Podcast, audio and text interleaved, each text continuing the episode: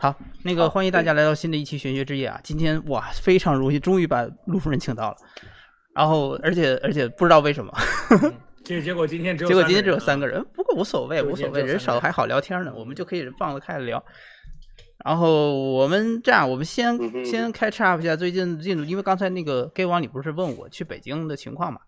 然后对前上个星期上个星期我是周末去了北京，然后这次去北京呢，就很不幸一直没有碰到陆夫人，因为我到的时候已经是下午了，然后陆夫人已经不在了。啊，然后呢，第二天我们又因为上午有事儿，哦也是下午才去。然后那天集合还出了点小意外，就是他们的保安由于安保要求提前结束，等于是下午四本来是定好像是下午五点结束吧，然后后来就提前三点就要开始。集合那边儿聚餐，在集合就是亦亦庄会馆，在集合之前举举办了一个什么什么展会，也不知道是什么展会。完了之后捅娄子了，那预定人数和那个实实到人数因为不符，结果导致那个现场过于拥挤。后来北京亦庄那边哦就决定了，在这个亦庄展厅接下来举办的所有的展会要加强安保。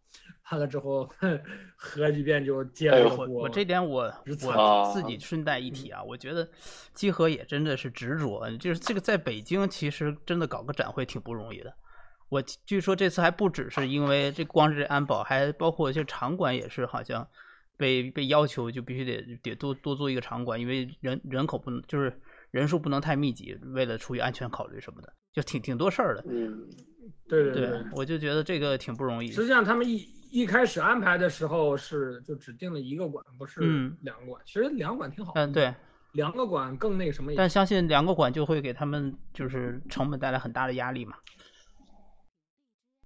嗯，嗯哎，总没办法集合网年年年搞这个核聚变，自己自总是会接点锅，反正就嗯挺惨的。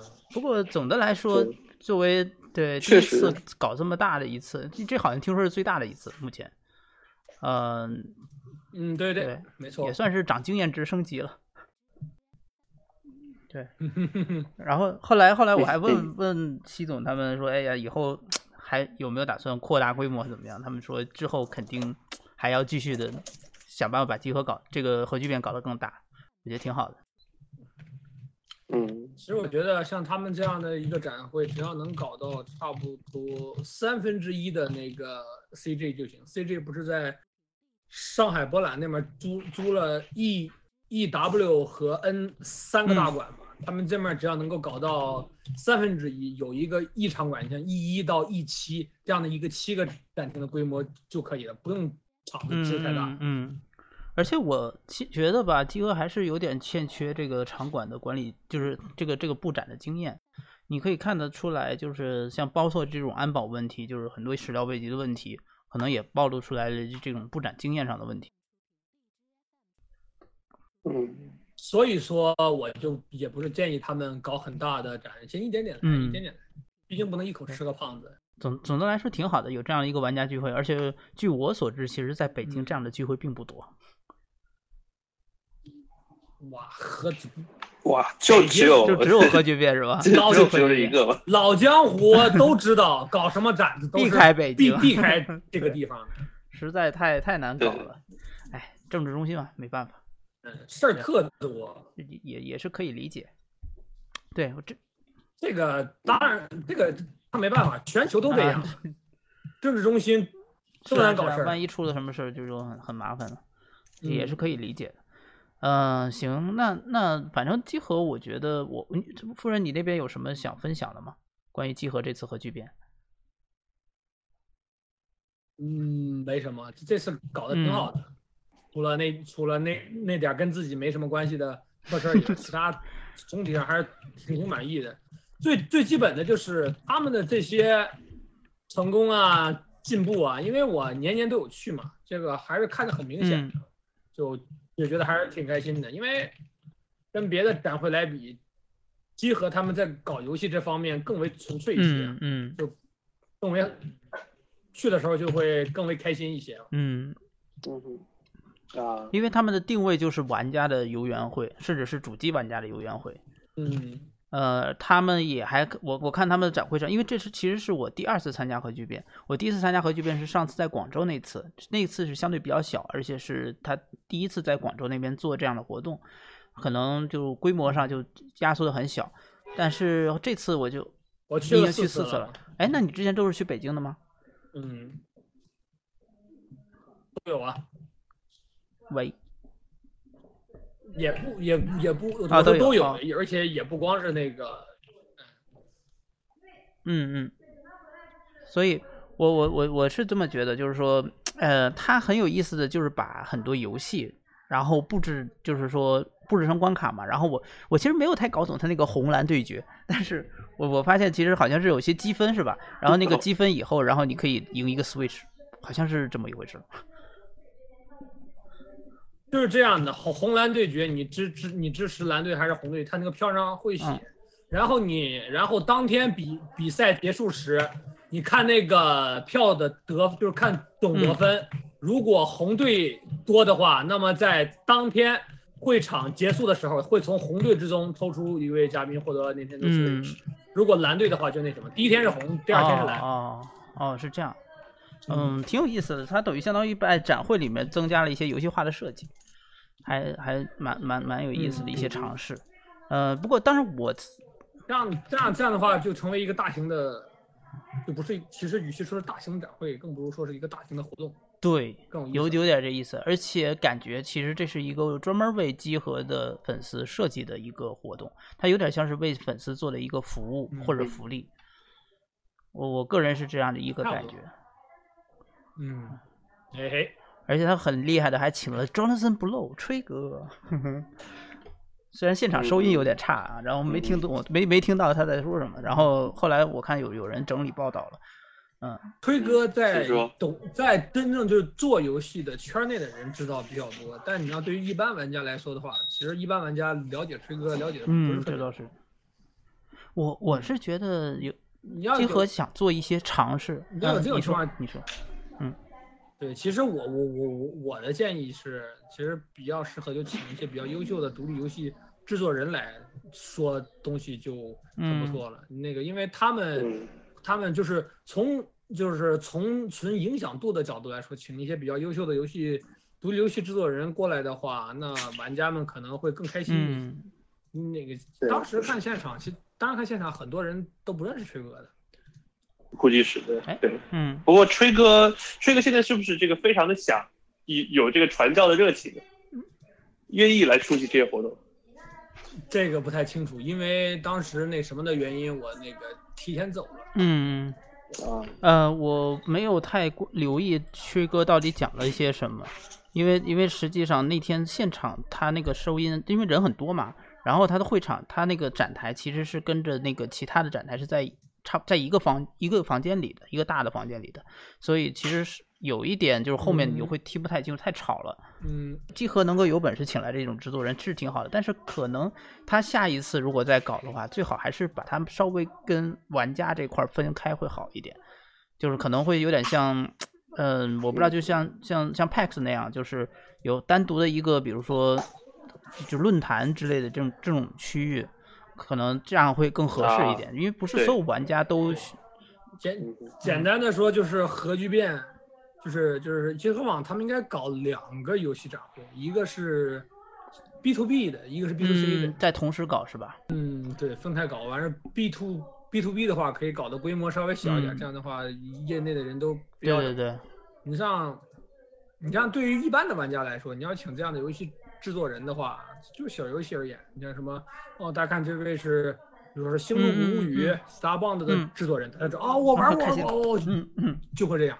你对啊，你上上来，这位是吹哥啊，看台下有很多人是谁，就是这这样的一个我觉得吹哥应该是这次他请的最大牌儿的一个吧，我可以这么说吧？对，应该是的。不过，哎，当年这个时空幻境其实还是挺火的，但是时空幻境主要太老了，而且吹哥最近没有什么爆炸级别的嗯，作品，就 Witness 嘛，就非要说大牌的话，我觉得对于一般的玩家来说，静静其实是最大牌，静静啊，好吧，哦。好吧，对吧？嗯，对，可不是嘛。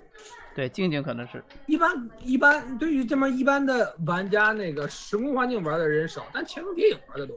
嗯嗯，对，而且这毕竟是一个女性角色的配音嘛，所以就自然这人气就啊满着了。嗯对，哦，好，囧囧叔要加入我们，嗯，没事，我们继续，我们继续。他说你是在公司里面负责做什么呢？我现在在杭州这边是专门就是社群运营，然后是跟做一些开发者关系啊，还有做一些活动啊之类的。对，我哎，我我能问一下吗？你现在的那个老板是在什么家？你你现在老板是？我现在老板是哪家？我现在在杭州 Nexus，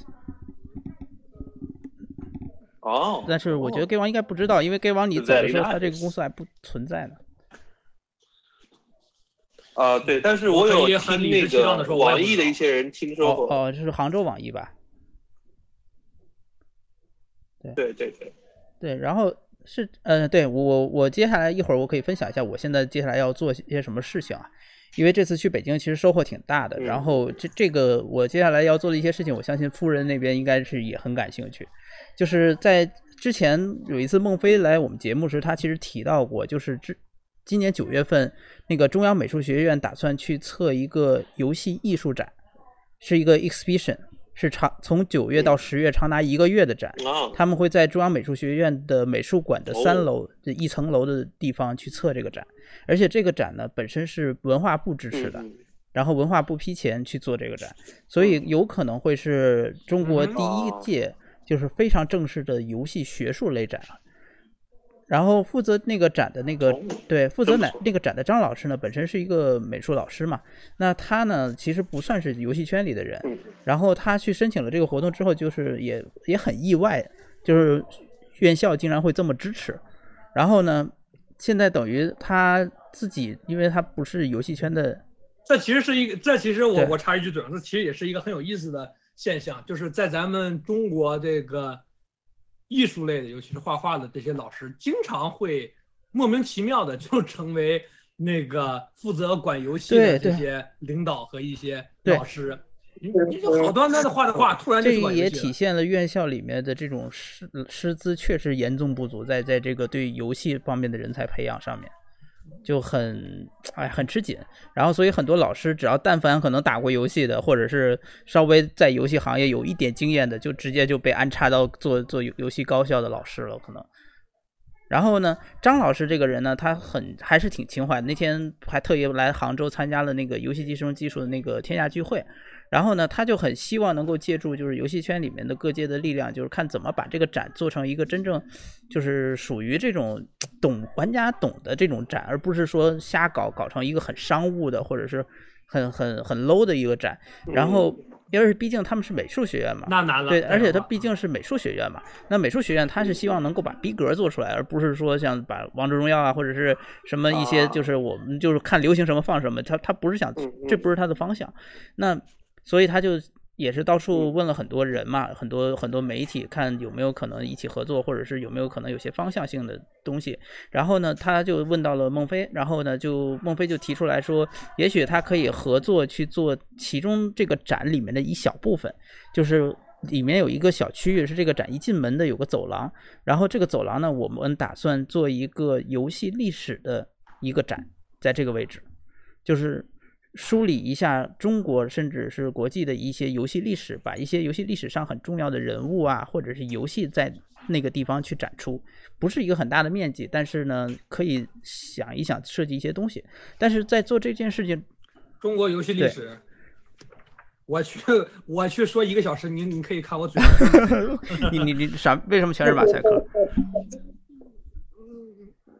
中国 中国的游戏历史，我跟你说，如果一如果全都说就是中国确切发生过的事情的话，那的确是满嘴马赛克。呃，不不该说吗？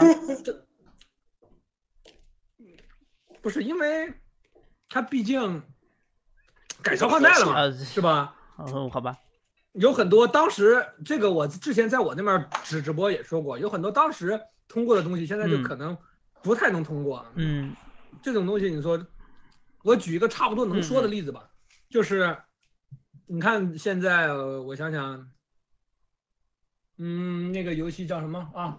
就我之前刚刚我刚刚刚刚说过的例子，你像那个《生化危机》，知道你知道吧？当年中国进过，嗯这个你们肯定也知道，在进中国引进过。呃，我我好像还买到过那个《生化危机》PC 版的正版，一代和二代好像都有，正版的，一二三都有。哦，我我是二一对一二印象很深。嗯，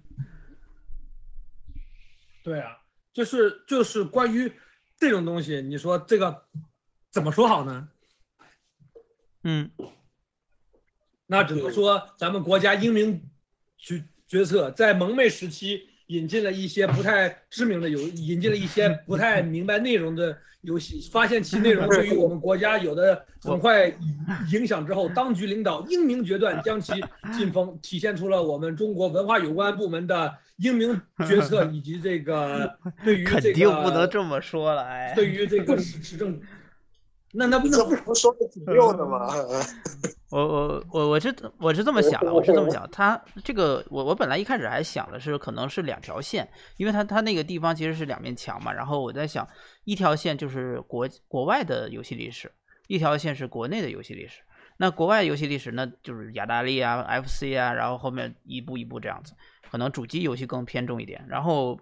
国内的游戏历史，那我觉得就是把一些作品很重要的作品放，就是完全是国产游戏的这些，比如说那个《仙剑》《仙剑》，然后什么，还有什么那些早期九十年代末期的那些那些经典的作品。咱别一提国产就对对我我我咱早期还是有很多优秀作品。我我其实这次在北京很有幸，还见到了之前参与过制作那个《大秦悍将》的那个祖龙工作室团队里面的工作人员，我就觉得还蛮神奇的。就是，呃，我我我是觉得，其实上很多当年在九十年代活跃的那些制作人，其实现在并没有完全的离开游戏行业。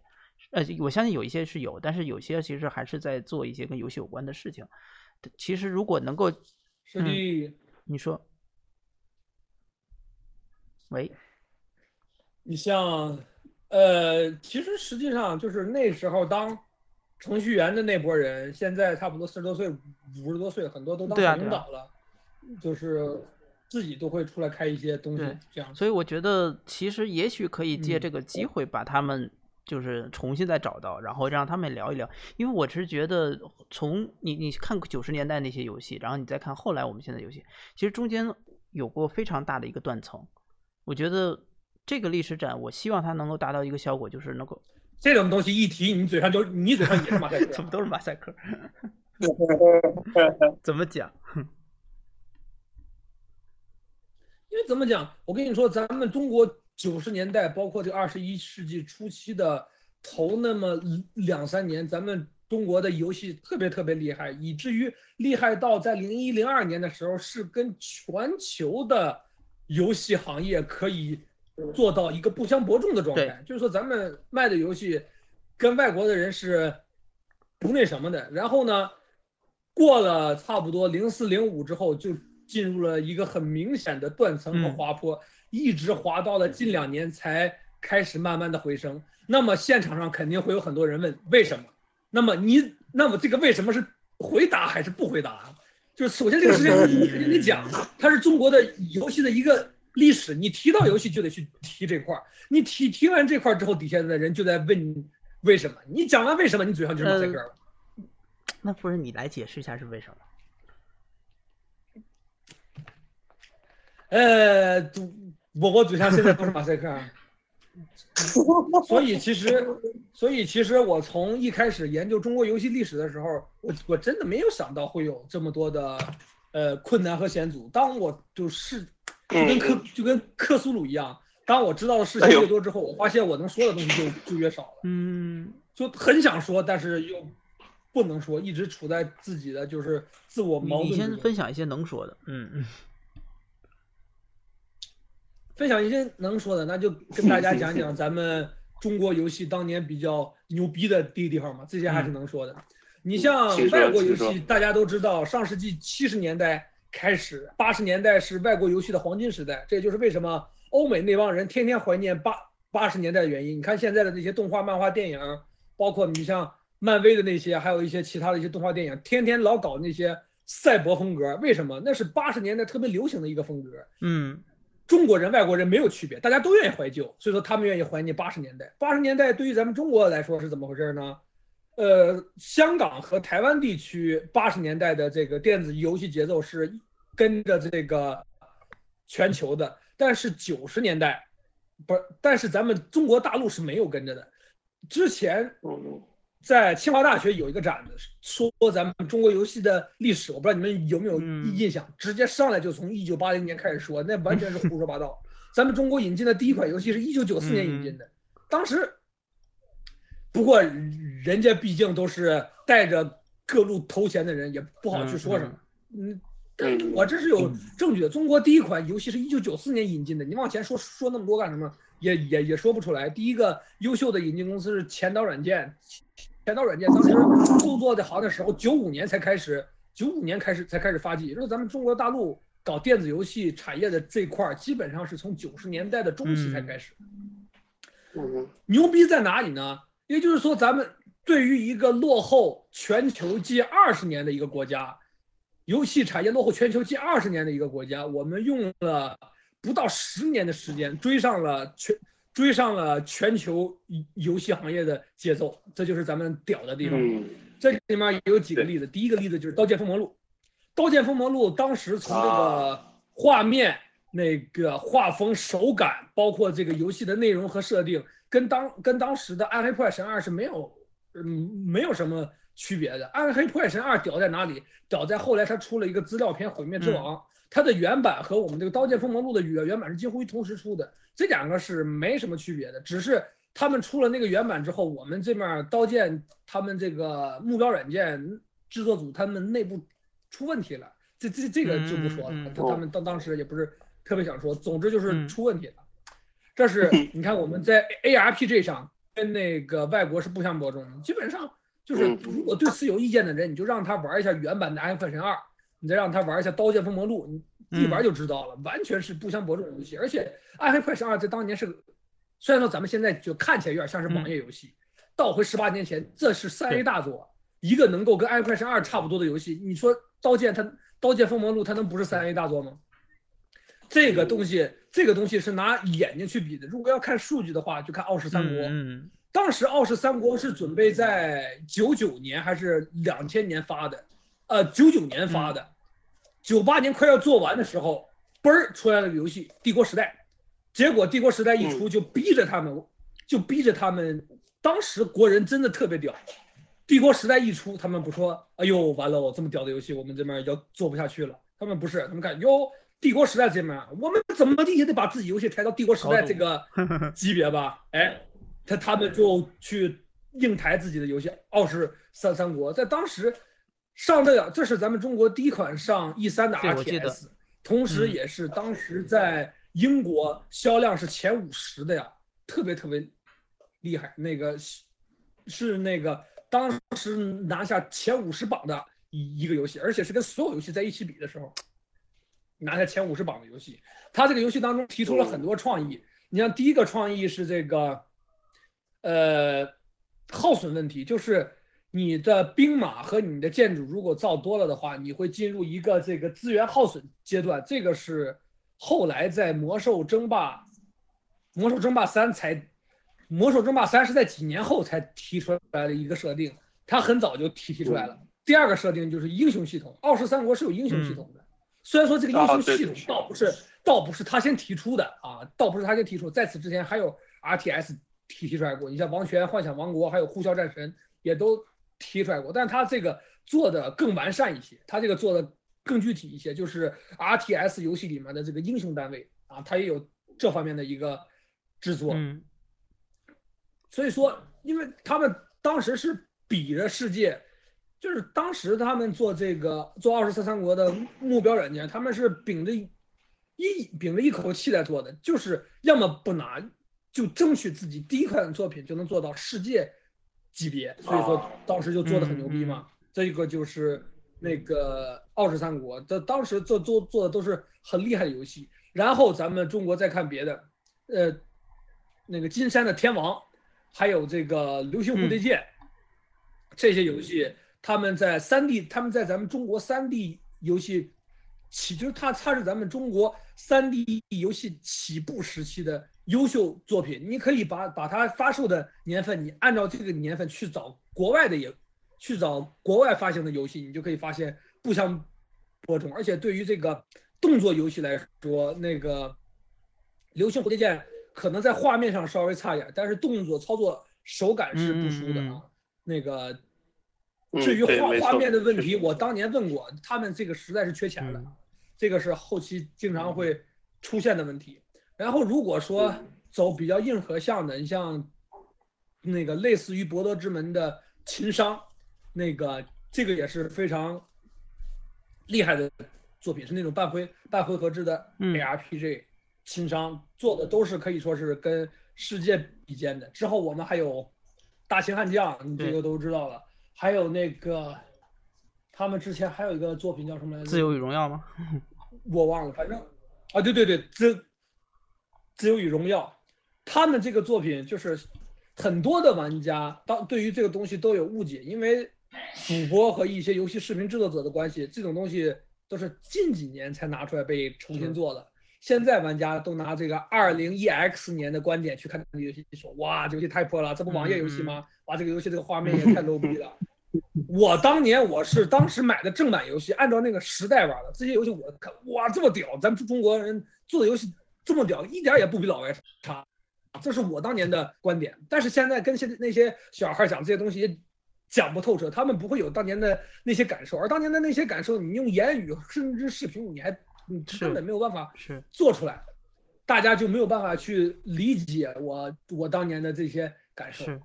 是。还有咱中国最屌的一点就是这个游戏，当年这个游戏审批特别的开放，嗯，好游戏我当时都玩到过。你像现在说什么，什么星际争霸、帝国时代啊，对啊对啊，鬼泣、鬼武者、轩辕剑是什么？当年什么游戏没引进过？当年什么游戏我玩不到？就经常在网上看到人说，哇，这个国外什么什么游戏好牛逼啊，咱们中国都没有，不光没有，连引进都没有引进过。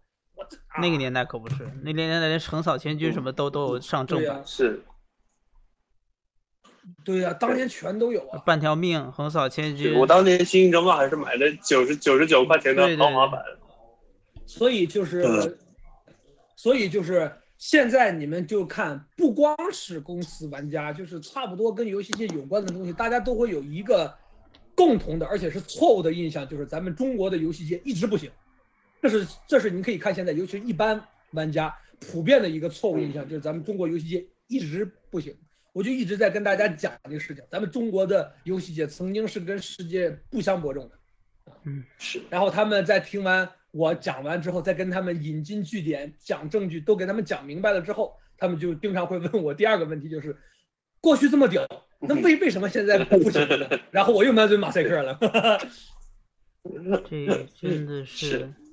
嗯，对对是这样。哎，就是我我我现在还能回忆起我我小的时候，就确实有很多特别优秀的作品，不管是国外的还是国产的，都能玩到。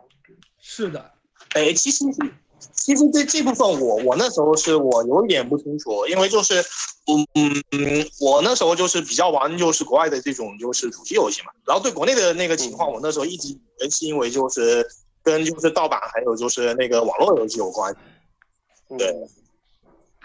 然后国内主机游戏也是有正版的，那个而且国内的主机游戏引进并不像国外有那个比较完善的审核制度，国内主机游戏基本上是是差不多都可以引进，唯一的问题是比较贵。你们你如果有，就是这也是导致我后来就一直盯着玩 PC 游戏的原因，因为 PC 游戏再贵，差不多五十九六十九。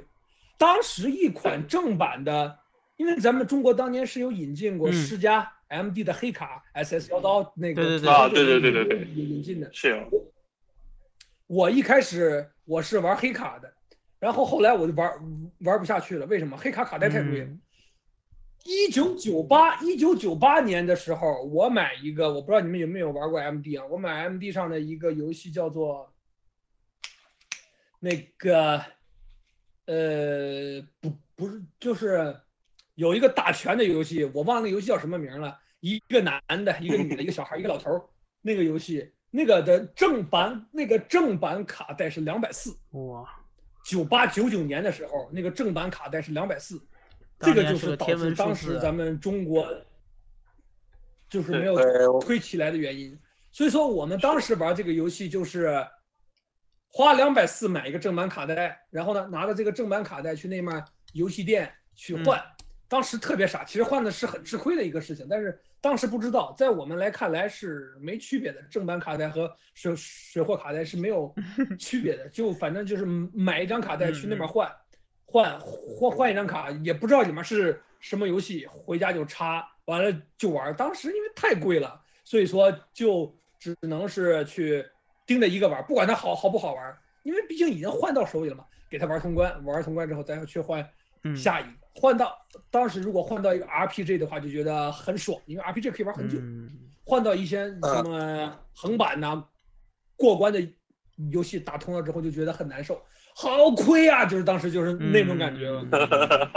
当时我换的最爽的游戏是那个《大航海时代》，《大航海时代》的这个黑，《大航海时代二》上过那个黑卡，我那个游戏换的是最爽。那个游戏我玩了那个一一个月还多。哇，就觉得哇，这一张卡带换的我特别特别爽，而且当时那个卡带上还有繁体中文的，嗯，就是，这也就是为什么咱们中国这个没有啊？你说什么？没没说，你继续，没有你继续。我说，我就我就说，虽然说我说起来很快乐，但其实这个就这这个是直接导致了咱们中国主机。推不起来的原因，实际上咱们中国当年引进过很多主机。你你看，第一款咱们中国引进的主机不说小霸王啊，第一款正规引进的主机是世嘉的黑卡，然后是土星 Saturn 就那个光盘机，第三个是妖刀 Dream Dreamcast 啊，妖刀第三个引进，完了之后呢是啊，这这你这当时玩的有游戏里面人就是这么说的嘛，Dreamcast。然后是 PS 二，PS 二咱们中国当时正经引进过，然后还引进过三六零，然后嗯对，然后这个当时 Xbox 本来是要引进的，微软在咱们中国搞了一次市市场的营销，并且做了一次调查，然后就没有，然后就没有然后了啊，然后 PS 二引进了一个月。这这这个是最有意思的，它一个一一个游戏主机之间只引进一个月，一个月之后也就是没消息了。完了之后就中间就断档了啊，PS 三的时候就断档了，之后一直到这个之后一之后就一直到这个 PS 四和 Xbox One 了啊，这个是正规引进的。然后旁敲侧击式引进的也不少。什么叫旁敲侧击式？就是任天堂的神游。这个东西它不太算是正规引进，因为它挂了个神游牌儿啊，转了个牌儿。虽然说我们知道里里面东西是是那个东西，但它挂了个牌儿。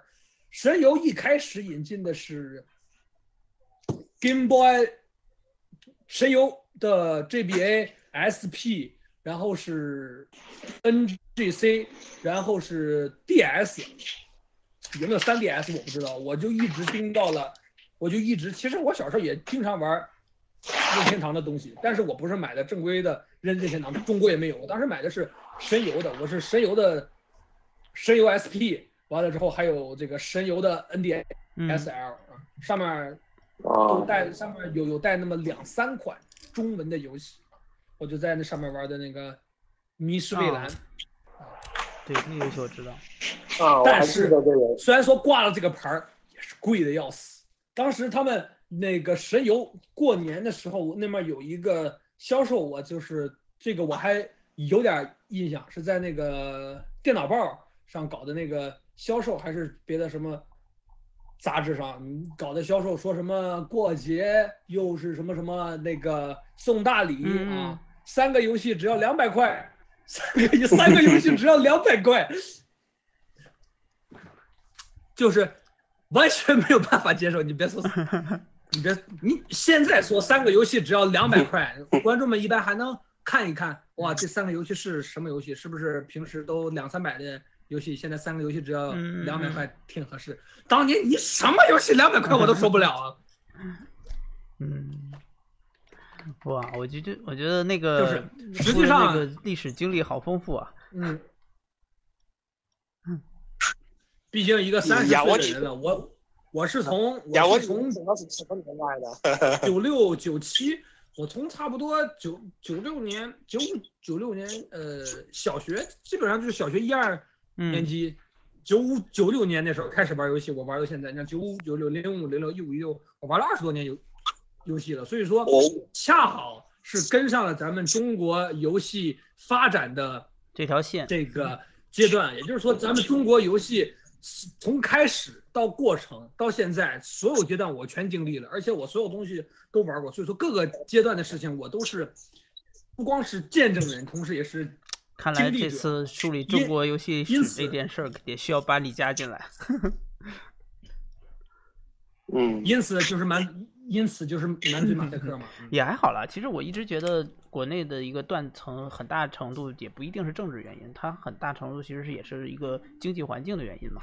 就是首先是盗版问题，那时候国民的生活水平本来就不高，然后很多游戏确实太贵了。然后后来等网游起来以后，那那呼噜呼噜就全都去这种点卡赚钱，然后因为这个东西可以一定程度的规避盗版嘛。然后另外再后来，哦对了，说到这个断层，其实也并不算很那个断层。咱们中国的网络游戏实际上也是跟世界接轨的。当时咱们中国很多的网游。做的是很棒的，很优秀的，尤其是在魔兽争霸，魔兽我我口误了，尤其是在这个魔兽世界那个年代，咱们中当时中国游戏行业特单纯，你知道吗？外国出了一个魔兽世界特别屌，对，能挣钱。当时咱们中国游戏界那些游戏制作人是怎么想？我们做一个魔，我们要做一个比魔兽，做一个比魔兽世界更屌的游戏。当时的游戏制作人是这么想的。对。就然后就魔兽杀手，开心，那时叫魔兽杀手。当时，对对对，当时当时的就是早年间的那些网络游戏，尤其是就哪怕是国产做的特别棒，做的都很优秀，并不像现在似的。对，这其实你你看当年的当年开始的主呃网络游戏，像《梦幻西游》那样的。就是哇，它那个系统之复杂，它那个就是社交的那个那个程这个程度，是不可能在现在重新立项做一款复制它的游戏，没有人会想。你说《梦幻西游》吗？对对。嗯，我没玩过《梦幻西游》，所以你可以讲一讲。嗯，就很简单的，就是它的交易是全开放的。那现在的。就是任何的 RPG 做全开放交易的那，几乎是看不到的，就因为不好管理。嗯，梦幻西游的交易系统是这样的：你站在大街上，你点设立店铺，我们自己可以设立一个店铺，然后打上几行字，对，你就可以说，比如说，我我卖我手里这根金箍棒十块钱，嗯，对吧？然后人家就点你名字，不。得点你字儿，进你店店铺一看，哦，金箍棒十块钱，想要就买，不想要就不买。然后那个旁边人，我也卖金箍棒，我金箍棒只卖这个九块钱，人家就可能去买旁边似的。当时就是市场，包括各种东西都是在都是在由玩家们自己维护。然而，就是你们可能会想到一些很多的经济问题，包括现在什么恶意的倒买倒卖。还有一些那个哄抬物价，以及这个奸商的囤积趋齐，当时的网络游戏界里面是没有的。当时的玩家们最基本的想法就是想卖的东西赶快卖掉，想买的东西你多贵我都要买到。特大家思想特别单纯，所以说当时那个有这种东西都不会管的很多。对，是，所以一直到一直到今天，都是有很多人他的生活就是靠在梦幻里面做工作室维持的。那现在的新游戏肯定是不会给你这样的。你说现在还有人是在做这样的工作室吗？嗯，呃，游戏工作室这个东西肯定会一直有下去，但是他们要做的东西肯定不会变。你像一开始的游戏工作室就是存打金，完了之后那个还有就是往外卖东西。当时叫什么五幺七三嘛，我这个平台现在还有没有我我不知道，就是这样的一个平台。比如说在传奇里面，我打到了一把裁决三十五级的一三十级的一把，就是那个大出柱子那个东西，人民币能够卖三五百块钱。你想想看，近二十年前的三五百块钱啊，特别值钱。然后挂五幺七三当面交易什么的，那这是当时的赚钱的方法。后来到了魔兽世界，金团儿。他们就是天天去打那个游戏，然后组组成一个团儿去卖这个装备啊。比如说我去打的一个装备，这个 boss 如果掉了你要的装备的话，他们会组各种各样的老板，战士老板、盗贼老板、法师老板。组完老老板说这个 boss 会掉什么什么什么什么什么装备啊？他可能会掉什么什么装备。然后呢说如果这个装备出了，反正就问老板多少钱买。这个老板说多少钱？好，双方都约定好了。空口约定，当时都这么干，你知道吗？空口约定，说好了，啪，装备一掉，两两千斤啊，一手交钱，一手一手交货，啪一交易，根儿搞定了，对吧？当时就是纯凭这个，当时真的是大家网上谁都没见过谁，我卷了就跑，你也不能拿，你也不能拿我怎么地，纯凭是那什么，就纯凭的一种莫须有的信任，这个是。中断的网络工作室，这个工作室坚持了很久之后，到现在就变成了练号的网络工作室。因为现在各个网络游戏管钱管的特别严，又管的特别紧，不不太容易拿，不太容易拿活钱，被那些钱都赚得很死。所以说，对于玩家们来说，一般的比较具有攀比性和收益性的，也就只有等级了。因为等级这个东西，官方还是管不了的。你玩一个游，你玩一个满级一百级的游戏，你打。累死累活打个二十级，我想一百，夸出来个上网站，有个网站一看卖个一百级号，交多少钱？啊，干脆买了自己来爽爽就得了，咔就买了，就爽了。后来这种东西也少了，因为现在讲究这个游戏的竞技化和平权化，大家都不分等级了。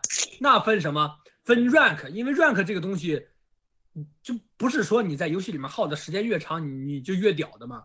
你你像守望先锋的等级。还有吃鸡的 rank 不都是这种东西吗？然后这种东西怎么办？就出来就出现了一些大等级的人啊，传传统刷的人也能挣，但是挣的就是那种传统刷的游戏就变少了，他们挣的也少了。更多的年轻的一代加入到了这个练级工作室里面去练级。你像守望先锋最火的时候啊，一个。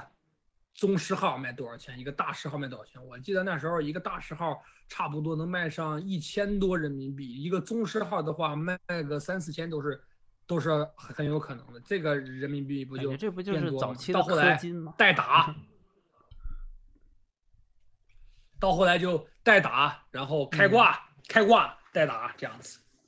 这所以说你不不不管怎么变，不管怎么变，网络工作室他们还有。他们总是会有自己挣钱的道的。嗯，当这个这个话题有点扯远了，我们还是说回到刚才那个说到的游戏历史这个事儿。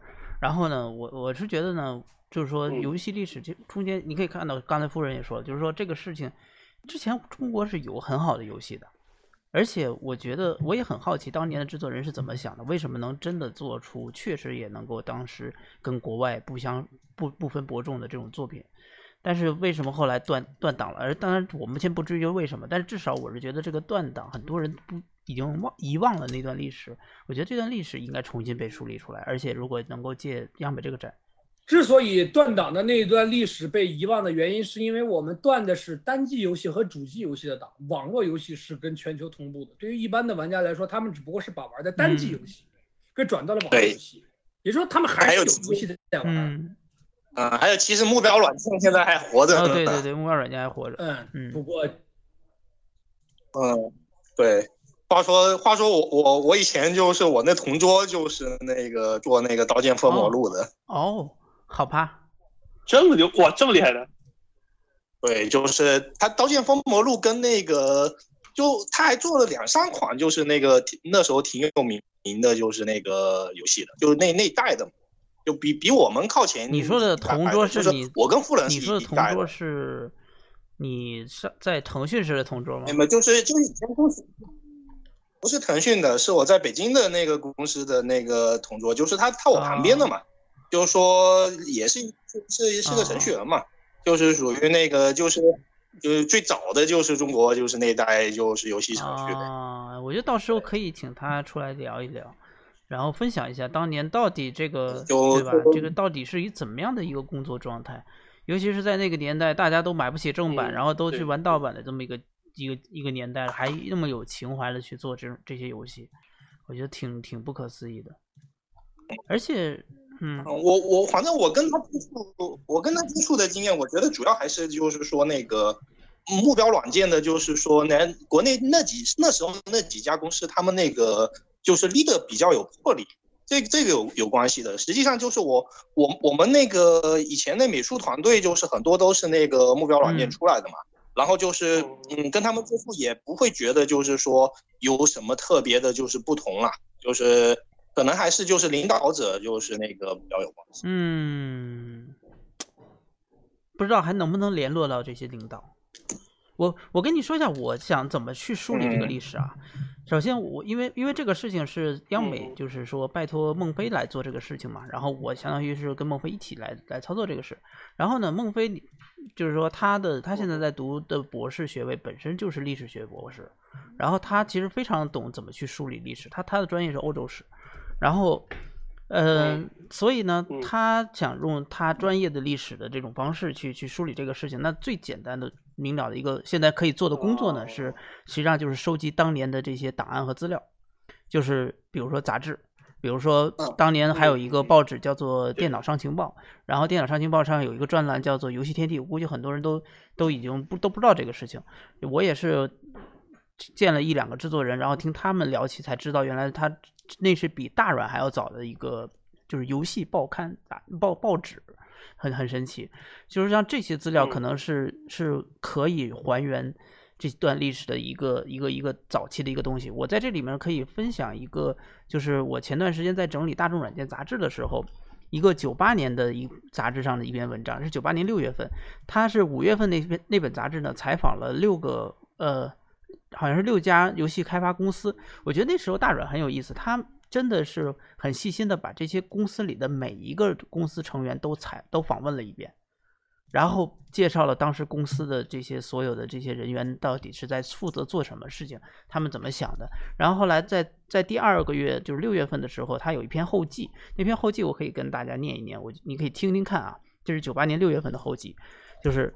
走完了六家游戏开发公司，对现在中国的游戏制作，呃，游戏制作业也算有了个了解。总的来说，现在的游戏行业和几年前相比有了很大变化。当初是谁也谁都没有经验，大家一边做一边共同摸索。现在大家都有了经验，制作也规范规范化化了很多。世界的任何一个国家对都对这第四次生产业革命。突然的到来感到意外。你看，当时还在叫这个事情叫第四次产业革命。各国人才的啊，对，计算机相关各各国人才的素质不能很快的适应这个要求，人才多多样性的变化，难免有些呃捉襟见肘。但是人是会学习的。会随着社会的变化，风风雨雨这几年，现在的国产游戏比当初有了相当多的进步，已经具备了和国外电脑游戏抗衡的基础技术。不过不足的是还是有的，不足还是有的。大致可以归纳为以下几点：一、设备、资金和时间都有所不足，难以制作出世界级的产品。据我了解，现在各公司使用的电最顶尖的电脑，也就是奔腾二代处理器，然后没有使用一台工作站。每边空有良好的构思和熟练的基础，也要消耗大量。他那是没把育碧上海给算进去。没有，当时育碧上海，当时育碧上海那个，哎，九八年有育碧上海吗？跟这九八年已经有了吗？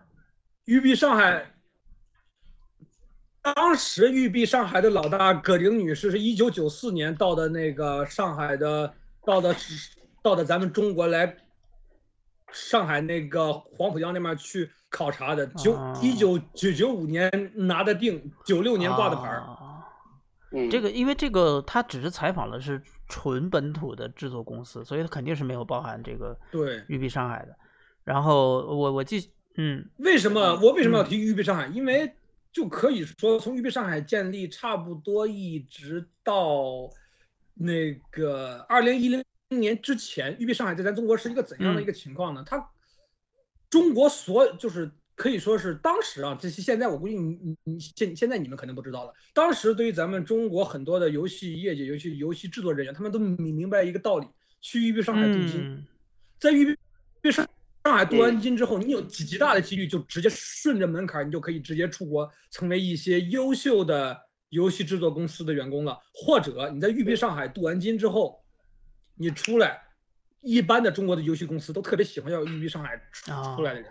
那说是作为一个外企，大家会觉得外来的先生好念经吗？并不是的。当时育碧上海是拥有着跟全球同步的游戏技术，而且你在育碧上海，你能够亲手摸到世界 A 三的大作，甚至可以去体会到他们去主导制作 A 三大作，你真的可以去参与其中。在当时的中国来说，只有育碧上海才有这样的能力。虽然说当时咱们中国有着很多的别的企业，比如说早建的英配，还有这个二 K China 那个甚至是比育碧上海还要早的天津光荣，他们都没有这个能力，这些都是打包的，这些都是打包的。真正具有这个第一个在中国具有这个可以自主进行也研发游戏能力的外国公司，只有育碧上海。这个就是育碧上海在中国特别屌的地方。所以说，在当时我采访过一个比我我。比我大七八岁的一个老人，他跟我说，比你大七八岁的老人，上海就是中国游戏界的黄，老人老人老人前辈前辈前辈跟我说，玉璧玉璧上海，对，九十年代的玉璧上海就是咱们中国游戏界的黄埔军校，大家都愿意进去，都愿意去镀金。当时这个饭桌上聊的没录，呃，不过对于这个事情。有一个同行也写了这个，也写也把这个事情给写出来了。我我找一下。嗯，这个这些文章很有用，还写的挺对，那不近的。我啊，这个我就那议员老写的。这个这是另外一个也是同行写的，这个人叫做戚本刚。哦，你可以看他里面。嗯哼，对对，戚本刚现在应该是在那个啊。腾讯北美做做制作人了，腾讯北美还活着，啊，不仅活着，做的还挺好的，比网易北美可能要好一点，I guess。啊，就就我我我只知道，就早先那个腾讯北美，虽然七本刚说的这个东西很有点那个，很有点，虽然七本刚说的这个东西很有点那个，他有点劝退的意思，就是很有点，但是他他他说的全都是实话。他说的全都是很很很为人一个人，就他这不是那些什么恶心的鸡汤。你看啊，对对，他他们这面有一句话，我在这面给你们贴出来了。嗯嗯，在知乎 Live 以及几位 A 三设计师前辈都是这种这种路，有一种可能性就是以上币就是以上海育碧作为跳板，但是近几年上海育碧的三 A 业务逐渐式微，因这因为这是近几年的事情。我采访过老人，他们就有介绍过。之前育碧上海有多屌？因为对于当时的中国来说，育碧上海就相当于是暴雪、动视、E A 他们把家搬过来了一样。这这这这就这这就是育碧上海当年有多么牛、多么牛逼的地方。嗯，对。哎，等等等等，我打我打断一下，我我打断一下啊。哎，电王这个气梗刚不是去年就是那个挺搞的。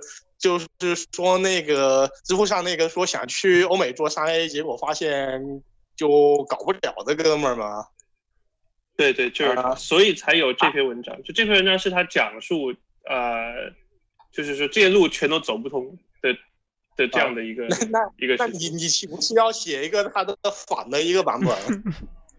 啊，不是会，我我还我还蛮我还蛮同意他的，因为我的道路就是他这里面提到了。提到了就是一些这个各种各样的这个这个，因为咱咱们这面也就明人不说暗话，都接触过国内外很多的游戏公司。他这篇文章里面说的很多，就觉得好好可怕的事情都是真事儿，都是真事儿。对，是。现在很多的跳板跳完使不了，外国的游游戏公司很很那个很不待见咱们中国人，这都是真事儿。对，是的，是的，就是我觉得我我我就是我觉得说你不能够，嗯，对对对，非常适合给那些游戏刚刚从业的人去看。对对对，是的。哎，那那我想问一下，嗯，你说，我想问一下，你说，电王你写的版本不是跟他反过来的吗？你写的版本你还推荐别人去欧美就是做商业游戏？但是你会，但是你会发现，就是首先这东西写出来还没有发，它是草稿啊。第二是你会发现我在里面写内容就是避开了他这里面说的所有的，就是你不应该做的事情。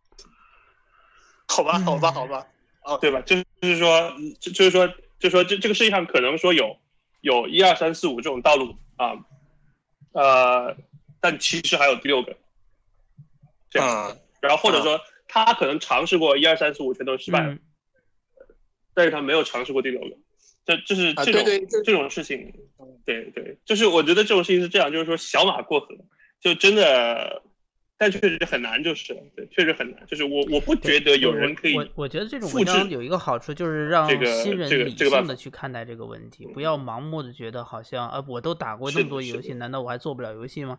呃，呵呵，你还真的是做不了。对对，哎，亚文亚文就是，嗯嗯，你我我先说一下啊，杨杨文，你知道我跟 Gay 王在聊什么上下文吗？因为就是 Gay 王写了一篇跟他反过来的文章，因为 Gay 王他要写自己就是成功进入商业公司的案例，没有发表，没有发表，没没有，但但这个我我我可以我可以给大家 highlight 一下，我要写什么啊？这个后面这个这个再说，嗯，实际上就是七本刚这篇文章，我跟你讲。他基本上介绍了中国人去外国，就是尤其是做游戏行业的种种困难。他说的是真的，但是他没有说到的就是，他没有说到的是，你如果真的能够在外国去做游戏的话，你收获的比在国内收获的要多很多的。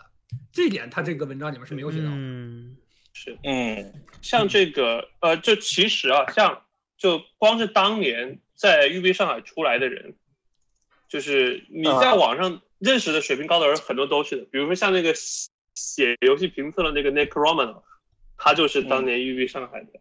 然后现在在知乎上面比较活跃的这个这个杨家杨啊，这个阿瓦塔叶啊，他都是当年育碧上海出来的，水平真的非常高。嗯，对对对，就不管他是离开了中国还是还在中国，他都有表现了很高的水平。对呀，嗯嗯，你看那个之前就是说的《浮世守护者》。黑火他们老板那边也是育碧上海出来的，那个腾讯手下那个天涯明月刀那个网游，他们的主创团队也是育碧上海出来的。对，是的。所以我跟你讲，要讲这要讲中国的游戏历史，就是拉回来要讲中国的游游戏历史，你会有很长的一段内容都是在提育碧上海。对，因为对对，这点这点我认同。嗯。因为育碧上海对咱们中国的影响太大了，是，呃，我我也意识到这点，因为最近也是我是去年年底回国的嘛，然后在在这这半年以来，我我也认识一些就是圈内比较活跃的一些公司嘛，然后就发现很多都有育碧的背景，就是那种很资深的那种前辈，很多都是从育碧出来，我也我也发现了这一点。嗯嗯，这，嗯对，所以所以说我就决定在今年。七月份差不多的时候，就做一篇专门给大家讲育育碧上海的一个。哎，我觉得这很好，就这好了解一下。呃，哦，这好，期待。我们说回到刚刚那个，我我其实刚刚读那个文章啊，其实是想就是给你们感受一下，就是当年在九八年的时候，他写这篇文章，我我我把他最后一两段我我读完，就是这中间那段我就跳过了，我。你看最后他他列举几点嘛，就是说，呃，有哪些不足。然后他的第三点就是最后一点是什么呢？是现阶段游戏市场太小，由于人整个人民生活水平的限制和盗版的猖獗，中国电脑游戏市场太过狭小，不足以维持一个游戏制作公司。这并不是单靠游戏公司就能解决的。目前各个公司的解决方法就是努力寻求海外发展，说白了就是用外国人的钱为中国人做游戏。然而，在这样苛刻的环境下，还是有这么多同志在不屈不挠地制作游戏，不轻易放弃。算算看，仅今年下半年就应该有十部左右的产品上市。中国电脑游戏市场是我们大家的市场，希望大家看到这篇访谈之后给予更多支持，哪怕是一张明信片、一条简短的意见，对开发人员来说都是珍，都是最为珍贵的。这就是他的后记的最后两段。哎，那个。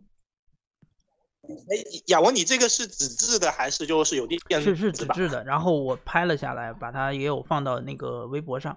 然后这个是这样的，我我我稍微简单说一下，就是说，呃，首先我我这边现有的材料就是我我自己有一些大众软件，老的杂大众软件当年订阅的。然后孟非那边呢，在大众软件还没我他现在也没倒吧，我不知道，就是大众软件那时候快。大众软件还没倒，但名存实亡是吧？他那个拍，对，嗯，对，基本上就在前两年那个，你像油盐社还有那个 VJ Time，全都是大软的人出来。前两年那个就是八神经、渔夫他们还在大软的时候，然后当时不是大软准备想搞一众筹嘛？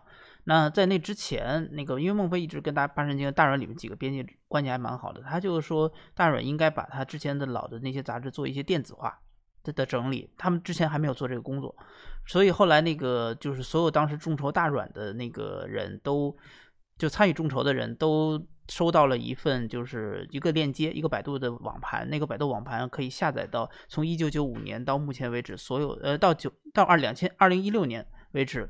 所有的大众软件的电子版本，所以目前我这边也有这样的一份资料。所以电子资料就是从大众软件来说是有的，但是呢，大众软件只是其中一家媒体。其实如果要想梳理一个完整的游戏历史，你还是需要看些其他的杂志媒体，比如说像之前有有一个朋友跟我提到，就是电脑上情报、游戏天天地这样的，或者是像电软。嗯，我跟你说，纵观。纵观中中国这这么多游游戏杂志，你如果多个杂志一看，你就会发现是一个非常是一个非常有意思的中国游戏四 B 年代了。这个你说说怎么讲？我举例儿啊，就是每当出新游戏的时候，咱们中国这边还没有开始代理的时候，这些杂志当时还没有所谓的网络媒体嘛，这些。电脑杂志就开始就就得给这游戏起名啊，你不可能直接管人家叫名啊，对对对，对吧？对，各家起名就就是你捅死老子，我也不跟别的杂志一样。哈哈哈哈哈！举举举几个例子，第一个《暗黑快神》，这个你们肯定都知道嘛，《暗黑暗黑快神》。然后呢，当年这个游戏呢，嗯，有一个叫什么杂志我忘了翻译，叫做这个。那个恐怖魔王啊，恐惧恐惧魔王，OK。然后暗暗暗黑怪神好像是大软那面的跟着翻译，反正最后是用这个暗黑怪神的。然后还有撕逼撕的比较多的呢，就是这个潜龙谍影、潜龙谍影和合金装备。潜龙谍影。撕到什么？撕到撕到什么程度呢？在一本杂志里面，你可以看到《乾隆谍影》和《合金装备》两个译名。哎，那不是说是官方的吗？这两个作者之间的这个官方是把两个合一块了吗？哦，不是吗？我一直以为是官方把。不是官方，实际实实际，因为是这样，这个 Metal Gear 的历史是这样的：中国当年有过引进，使用的译名呢是《乾隆谍影》啊，《合金装备》呢。合金装备这个名字是一个民间的艺名，那个杂只是民间和盗版商叫的比较多，而且这个名字比较的那个流传性比乾隆谍影还要广泛一些。你看，一般叫乾乾隆谍影的都是游戏机使用技术，还有他们当时的那个官方世纪雷神、世纪雷神带的啊，都是他们这边才叫潜龙谍影。他们在叫潜龙谍影之前。大家管《潜龙谍影》这款游戏叫合金装备已经叫好几年了，为什么会改叫《乾隆谍影》呢？肯定就是捅死老子，老子把这个名字给他改了啊！就是这 文人就文人就这么点爱好啊，文人就这么点爱好，所以说，所以说大家都不愿意去改这个名字，就出现了嗯这个事情。更倒霉的是港台，港台那面有个艺名叫做《特工神谍》。特工就是神 就是恶灵古堡，就是间谍，特工神谍。这个我记得这件事情，嗯，对吧？嗯，所以说你你们就翻看那些杂志，因为我当时我买了很多的游戏杂志，经常翻着翻着就看到某家杂志在言语里面啊或明或暗的去揶揄隔壁家的杂志的内容，尤其是当自己手里攥有真实证据证明隔壁家的杂志里面有什么东西写错的时候，哇，整的就会特别的开心啊，就开始写啊，就就最经常看见的台词就是说啊，这个实际上这个游戏。它实际上这个游戏经过了我们的啊，经过了我们的这个研研究和采访，得知咱们中国将在未来将会有什么什么公司代理这款游戏，而这款游戏的译名恰好是我们，恰好是我社作者谁谁谁所定下的这个译名啊，叫什么什么什么是什么？希望大家能够尊重正版啊，尊重正版，使用正使用这个游戏的正正常译名啊，来尊重正版啊。千万不要相信某些小道杂志对于 这款游，对于这这款游戏的怎么样？这个我有印象，我操，他们对很有印象。我跟你讲，中国中国当年的那些写游戏杂志人老干这事儿，老干这事儿，就就就他们就为了撕，就为了撕一个爽。我当年的论坛撕逼。不过其实这种撕逼还是蛮可爱的。嗯，是的，我觉得这就变成了一个这个这件事情到到了到了现在的时候，就变成这个。我看现在的港，我以前那个 PlayStation 是港服的，现在的港服已经全都用英文原录，就尼尔就是尼尔奥托马塔对，然后当年有一这就是这个呃杂志叫做《家用电脑与游戏机》，你们能查到这个杂志，《家用电脑与游戏机》这个顶上就写了他这个游戏啊。管这个暗黑快神翻译叫做恐惧啊，管暗黑快神翻译叫做恐惧 啊，一百三十四页，恐惧。觉得这个很有意思，因为其实当年真的杂志记载了我们绝大部分中国早期的这个游戏的历史。如果能够把这些历史能够梳理起来，然后做一些整理，然后我们所以就是会哇，我看到了这不是我看到了这个这个必须得。打断一下，我看到了这篇文章，我看到了一个很搞笑的事情。首先，这篇就是写《暗黑快神》这个文章是一九九六年十二月份，也就算一九九九七年写。这篇文章第一句话就是：“正当无数暴雪的这个簇拥者翘首期盼那个暴雪公司的《魔兽争霸三》新作面世时。”一九九七年，正着的暴雪爱好者翘首期盼《魔兽争霸三》面试，他妈二零零二年才出的。暴雪当年这个跳票，但暴雪当年跳票跳的有点厉害啊！对啊，你看《暗黑一》跟《暗黑二》差了多多久啊？这这都很夸张的。那和那《星际一》和《星际二》中间差的就更不用提了。都有生之年，对我刚刚想说的就是说，如果能够把这些都整理出来，就就非常非常好嘛。然后，所以我们就很想借这个央美这个契契机嘛。然后，其实这个也就只是一个契机。然后，我们觉得就是想好好整理这个这段历史，所以我们就打算就是先成立一个档案馆。然后，这个档案馆就是先把这些杂志都集中放起来，然后我们会编目成册，并且会把它做一些资电子化的处理。然后呢，去一点点的去梳理。一定要提醒观众们理性观看啊！而且我跟你说，其实稍微应该删减一下，因为有里面有很多就是讲一些游戏，呃，这个说实话工作量就会很大。就是里面有一些东西呢，现在是不不能看的。比如说他们可能介绍某些游戏，这些游戏现在被中国禁了，你们要展出的话，可能会有一些不必要的麻烦。这个展出啊，我是这么想，就是除了有几个关键的老游戏，想看看能不能在现场提供试玩。以外，我还同时想做一系列的小短片，是那种采访制作人，让制作人去口述当时的一段经历。我其实是有点想把它分成人跟作品两部分来来展现这段历史。就是说，呃，比如说有可能有一面墙，比如中国的历史那一墙，它可能放一些，因为他们那边是有很多屏幕的，是可以在屏幕上放一些影像的嘛。那有可能这影像就是我们到时候打算去采访一些。就当年在工作室里面制作的制作人，然后去问问他们，让他们自己去复述当年到底发生了什么事情，他们是怎么一个状态？可能这个会比单纯的把文章贴上去更有价值。只是文章是一个非常重要的资料和文献，然后可能传这样的一个资料库会非常重要，是帮助我们去梳理这个历史。因为梳理历史其实跟策展是两码事，是两两件事情。只是我们想借这个策展这个事，把这个历史也梳理起来。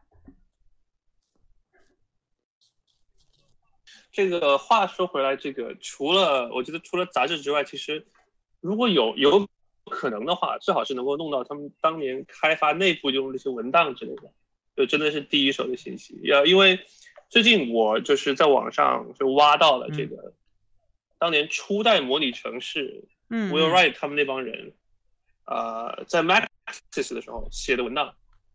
然后这个初代模拟城市现在是有一个开源版本的，所以你还能看到他们当初写的代码。嗯，呃，我觉得这个真是真是非常的厉害。就如果如果我们还就这些东西，如果现在还没有说就是彻底丢掉的话，如果能找回来，那就真的很很不错。这个说实话有点难有难度。这个说实话，对我觉得真的挺难的。估计那些那些估计那些那硬盘早就不见了，当时也没有说网上备份。我觉得当时他应该没有特别的保留这些东西。嗯。对，对，就特别是像这种这个，嗯，我觉得说，如果如果这公司现在还在的话，可能还有机会。就公司如果没了，确实可能就没了。嗯，嗯，哎，亚王啊，嗯，就说你说，亚王，那你这个就是那个西方跟日本游戏史，你就你就放在就是外国那那栏上面。因为实际上它展出的地方也不会给我，我们只是其中一小部分嘛。那我我我们我现在在想啊，就是因为现在还在筹划阶段，所以我在想，可能如果有机会，当然是都展，但是我觉得也可能就只展中国这部分。喂，啊，我觉得可能只展中国会好一点，就是你更集中，就是去处理这个问题。对，对，可能只展中国这部分已经足够了。因为刚开始我们设想的时候，对对，其实就是已经。有有东西。对，刚开始我们设想是当然是希望能越全面越好嘛。那接下来就是说，其实当你发现真的在整理的时候，像那天我在北京跟在清华跟跟孟非整理他那些杂志的时候，然后当当然都是以大软为主，然后就发现已经非常有多有意思的材料，而且很有意思的是，你当你跨越时间的维度，然后用现在的眼光去看过去的这些文章资料纸质资料的时候，你会发现就连广告都会变得很有意思。因为广告都能体现出当年到底就是从杂志社的角度觉得观众喜欢什么，就是读者喜欢什么东西，甚至当年到底在推些什么样的游戏产品。就还有你还有背面，就是当软件不都都总是前半段是硬件嘛，后半段是软件，然后你可以看看当年的电脑是什么价格，然后当年的电脑是什么配置，很有意思。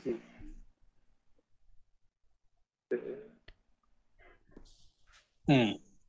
所以，我而且你会发现，其实有很多事情是是出现一种是是是在重复的，就是说，其实是不是说过去没有发生过，其实过去发生过，只是我们遗忘了，然后现在又重新又再次发生，会有这样的事情存在，或者是说，可能当年有一些老早以前我们就有的一些追求。只是当年各种环境影响没有办法实现，然后其实结果跑到现在，大家都觉得是一个新概念，我们应该怎么样走出海外，还对国外文化输出什么的。其实当年可是可可能很早以前就有人想这些问题了，中间只是断断掉了嘛。嗯嗯嗯，是，对，呃，我觉得我觉得想还是蛮容易的，只是要做到。是啊，甚至有些人可能都已经尝试了，对，尝试的比我们想象的还要多，只是他没有成功而已嘛。对对。是，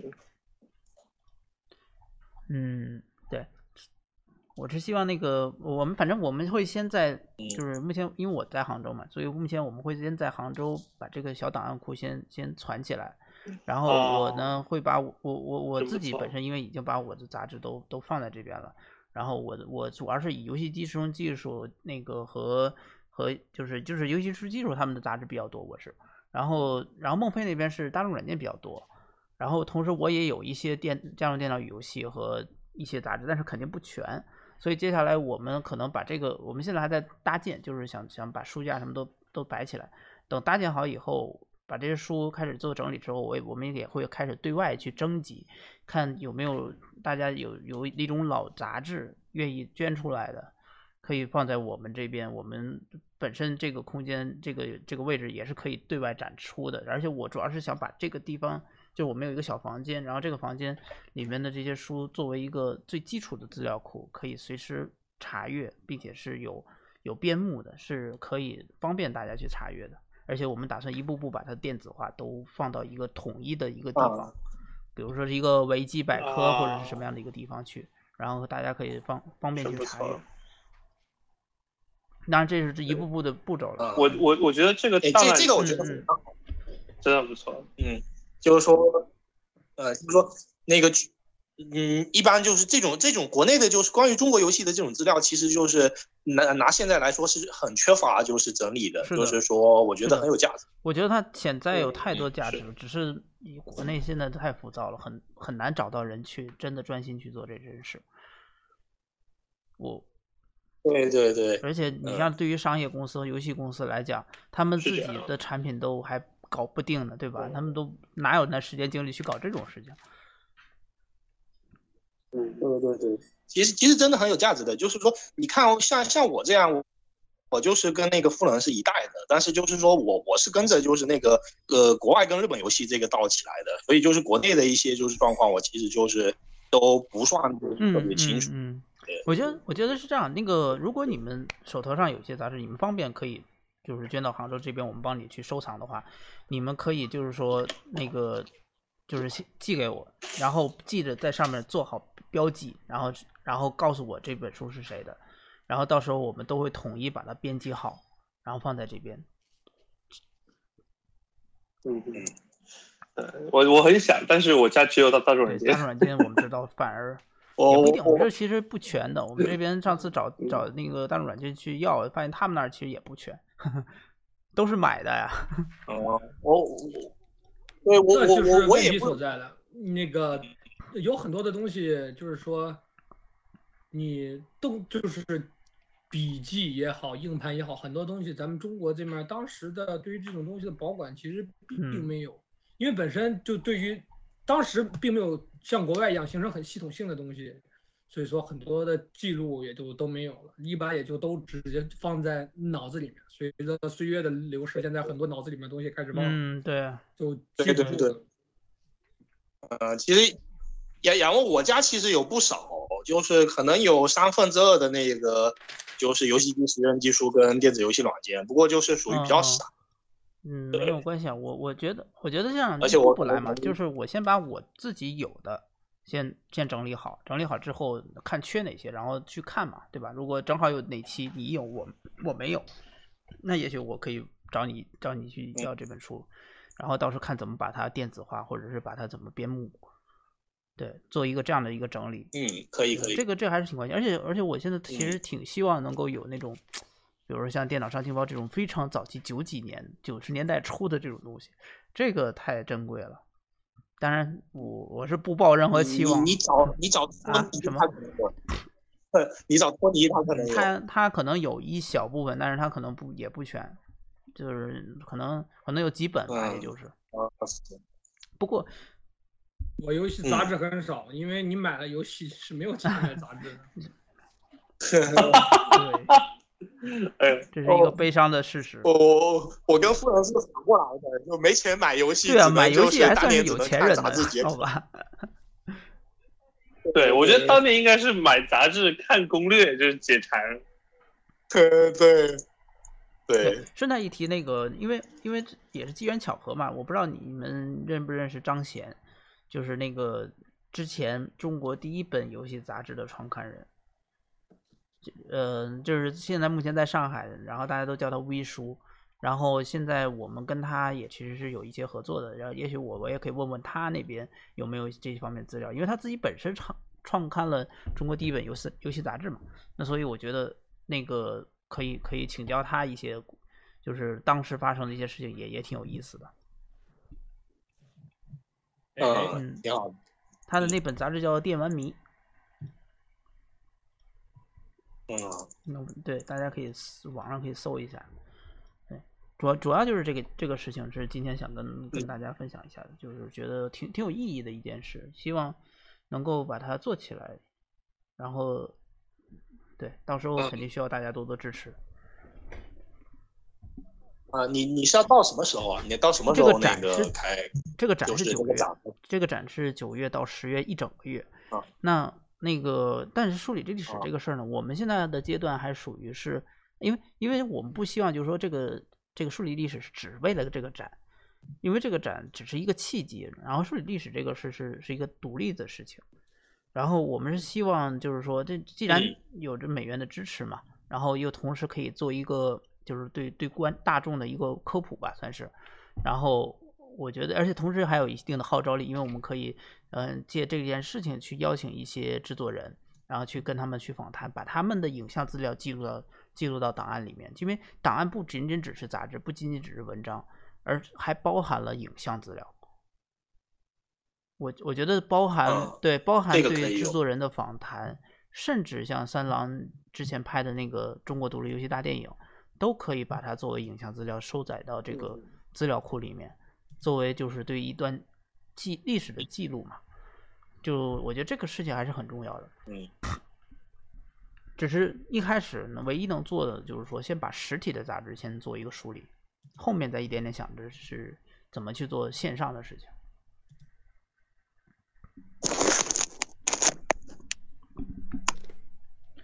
所以，夫人，你如果你有你有时间或者是有兴趣的话，可以参与进来，我们一块儿做这个事情。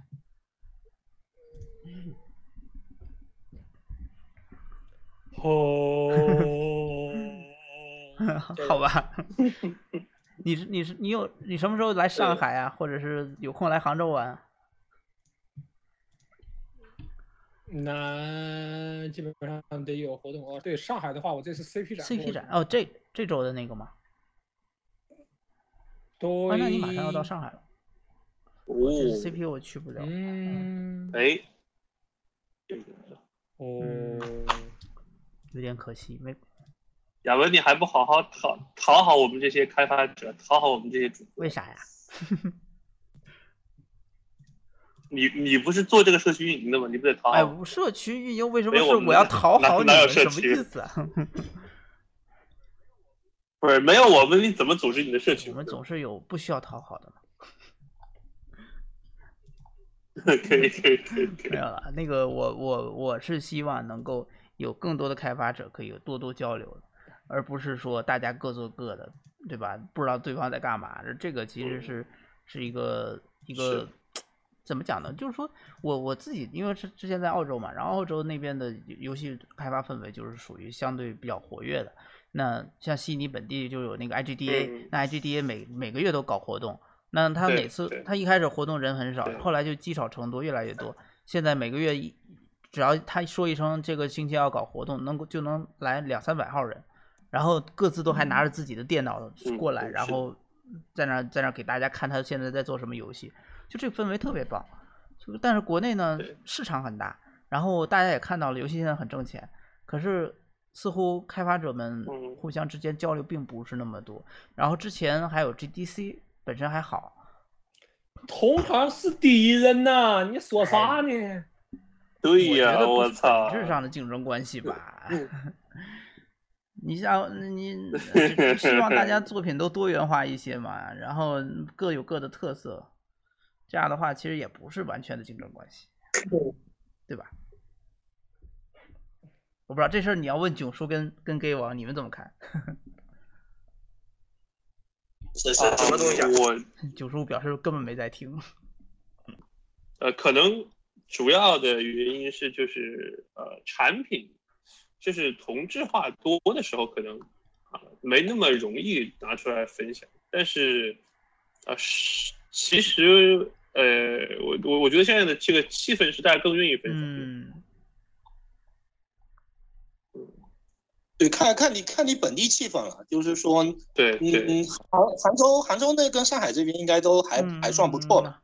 实际上，杭州的情况是，我们如果不算大公司内部交流的话，就是说，呃，其实两年前杭州那边这边还不是特别的，就是这种交流活动还是挺少的。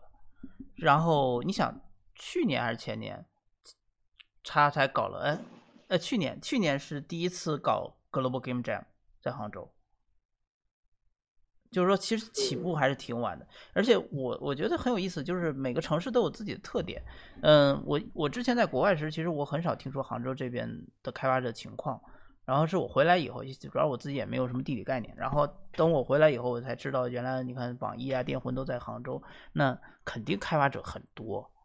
然后，而且我到了杭州以后，我才发现其实本地不是不光是大公司多，而且还有很多独立开发团队。但是这些独立开发团队似乎平时很少有机会真的互相交流，可能有些人交流还得跑到上海和北京。这个东西其实跟那什么没关系，这个东西就要涉及到一个咱们中国人和别的国国家的人不同的性格问题的。中国人其我们其实本身就不是一个愿意去那个分享东西的一，就是去互通有无的人，在我们。中国传统观念来看，一般都是我无偿给你，你你无偿给我这样的状态，就是进行正常的这种互相交流做的反而很少。简言之，我们经常会去，就是中国人经常愿意去读弦外之音，不管有没有，就是经常愿意去读弦外之音。久而久之，就是互相都会觉得对方有弦外之音，他就出现了这样的一种情况。对，哎，话说那个杨杨文，你有看到吗？那个就日本，就是最近那个独立游戏的，就交流氛围很不错的。就是像前两周看到，就是那个不是那个有访谈，就是那个白金工作室嘛，说那个神谷英树就是访谈里面说他去那个去了一下，就是那个说他去东京的那个独立游戏节嘛，结果就是那个就是说表示压力很大，然后就是说要加钱。他这个压力大是指的是发现那边的独立游戏节的游戏都做的好屌是吗？对对，就很很很有多样性嘛。说到日本独立游戏吧，日日本独立游戏也是一个非常成问题的地方。虽然说他们在技术上很成熟，但是他们在营销和推广上的问题特别特别大。日本人因为他们岛国。就是固有的那种传统思想，他们很不愿意去做多国，更不愿意去在其他的国家就就就是想自己做、自己弄、自己在日本这样的一个平台搞这样子，很少有人就是会去做很全球化的东西。我那边从椰岛那边的朋友就是去日本跟那些日本独立游戏制作者谈合作，特别累。呃，怎么说？就是。日本人就不愿意去把把他们，就是就不愿意去把他们游戏拿到别的国家去卖，嗯，就不知道为什么，这也挺挺吊诡的啊，为为什么呢？这确实，实际上日对，实际上日本这种事情已经发生过很多次了。你像之前那个。呃，尤尤尤其是在千禧年初的那几年，因为日日本把自那几年因为电脑硬件电脑硬硬件发展的很迅速，电脑的电脑游戏市场起来了嘛，不像过去了起来了。结果那几年日本游戏还绑在就是抱在这个主机上不撒手，不是不做 PC 化，就是不做多国语言没。中文什么？结果那几年欧美游戏就赶上来了嘛。过去的时候，过去的时候，从八十年代末期一直到九九十年代，整个全球的游戏一直是在日本的这个垄断之下，就就就基本上大家都是玩日本游戏的那个年代。结果就到了二十一世纪，日本人放不开，还结果还还还是以为自己的天朝上国时期，二十一世纪头几年将让欧美给反超了嘛。结果现在出现了这样的，结果现现在出现了现在这样的一个局面嘛？嗯，你们现在可可以看到那个，就是如果有了解过日的八十年代的日本和这个现在的日本，你就可以知道，现在日日本的游戏，日本的游戏曾经是有着那样的统治地位，结果现在只能够跟欧美平起平坐。嗯嗯嗯嗯嗯，对对，嗯。不过这个毕竟是。人家国家人民的想法，咱咱中国人又不懂，所以说就只能够通过历史上发生的事情来去这样的一个，嗯，去这样。哎，说说到，嗯，啊，说到这个雅文，我我昨天刚看到一个，就是那个纪录片是讲，就日本游戏就是潮落潮起的，就他们专门拍了一个纪录片，是讲这两年就是那个日本游戏崛起，然后就也也特别聊了一下，就是他们当年就是在那个在那个就是那时候的次世代危机下是一个就是怎么怎么个状况，但是讲的不是很多，也不是，嗯，我发给你们看。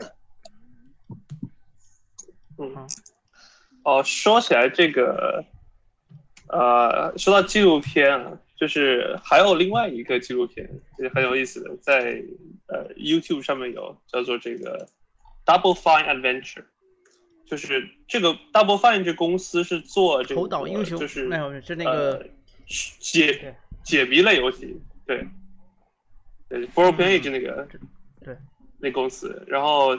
这个这个二十二十集的纪录片，讲了他们这游戏从立项到这个最后做完的这个好几年的这个过程。好几年吗？就是就是你一看就觉得，对，是的，就是你一看就觉得哇，这太苦了，是这样的，是一个非常合适用来劝退，就是这个打破 这个年轻人幻想的一一部片子，非常适合用来劝退的一个片子。对，对。就是这个从头到尾就是苦啊，就是苦啊，没钱了，没人了。他们是 Kickstarter 上第一个最重最成功的众筹项目呀。是的，是的。他们第一次众筹不就是好像三百多万嘛，然后就对疯狂破表，然后然后一下就花完了，一下就花完了。天哪，那我得好好看看这纪录片。啊，对，就是后面那个。包括财务问题啊，就被迫裁员啊，什么各种各样。有意思，有意思。哦，原来这个哦，我我第一次知道有这片。对，啊，这个片真的很不错。有中文吗？啊，没，就是没有人搬运和翻译是吧？我你还需要没有没有，我只是好好奇的问一下。那就靠那就靠你了，亚文。行。不过这个这个这个游戏类型毕竟太小众了，可能也没有必要。但是这个 Kickstarter 的大起大落，我觉得没有比它更有典型性的。嗯，那可能是对。因为后来他不是还还搞了一家公司叫 Fig 嘛，就是一个有点像，它是专门针对游戏的一个对对对众筹项目。对，游戏众筹公司对。就是就是就是就是在在在那边吃过鳖之后，就是就就得想搞一点新模式。我觉得那那个嗯，但这个人就确实还是他也是今年那个 GDC 拿终身成就奖的。嗯，对对，真的真的就是为这，就是为这种游戏的事情，你可以看出他从片子里面可以看出他真的是一个就是一心扑在这个游戏上的嗯一个人。对他他也是一个业内传奇。嗯，我也希望国内有更多虽然可能挺穷的，也希望国内有更多人报道像这样的制作人。那个，比如就是那个吹书的，就是访谈啊，就是说吹书的纪录片，还有就是像那个地平线的编剧的纪录片，就是他们我看了一下，发现就是都是众筹你。是说那个在 YouTube 上有一个频道叫 No Clip，他拍的那些吗？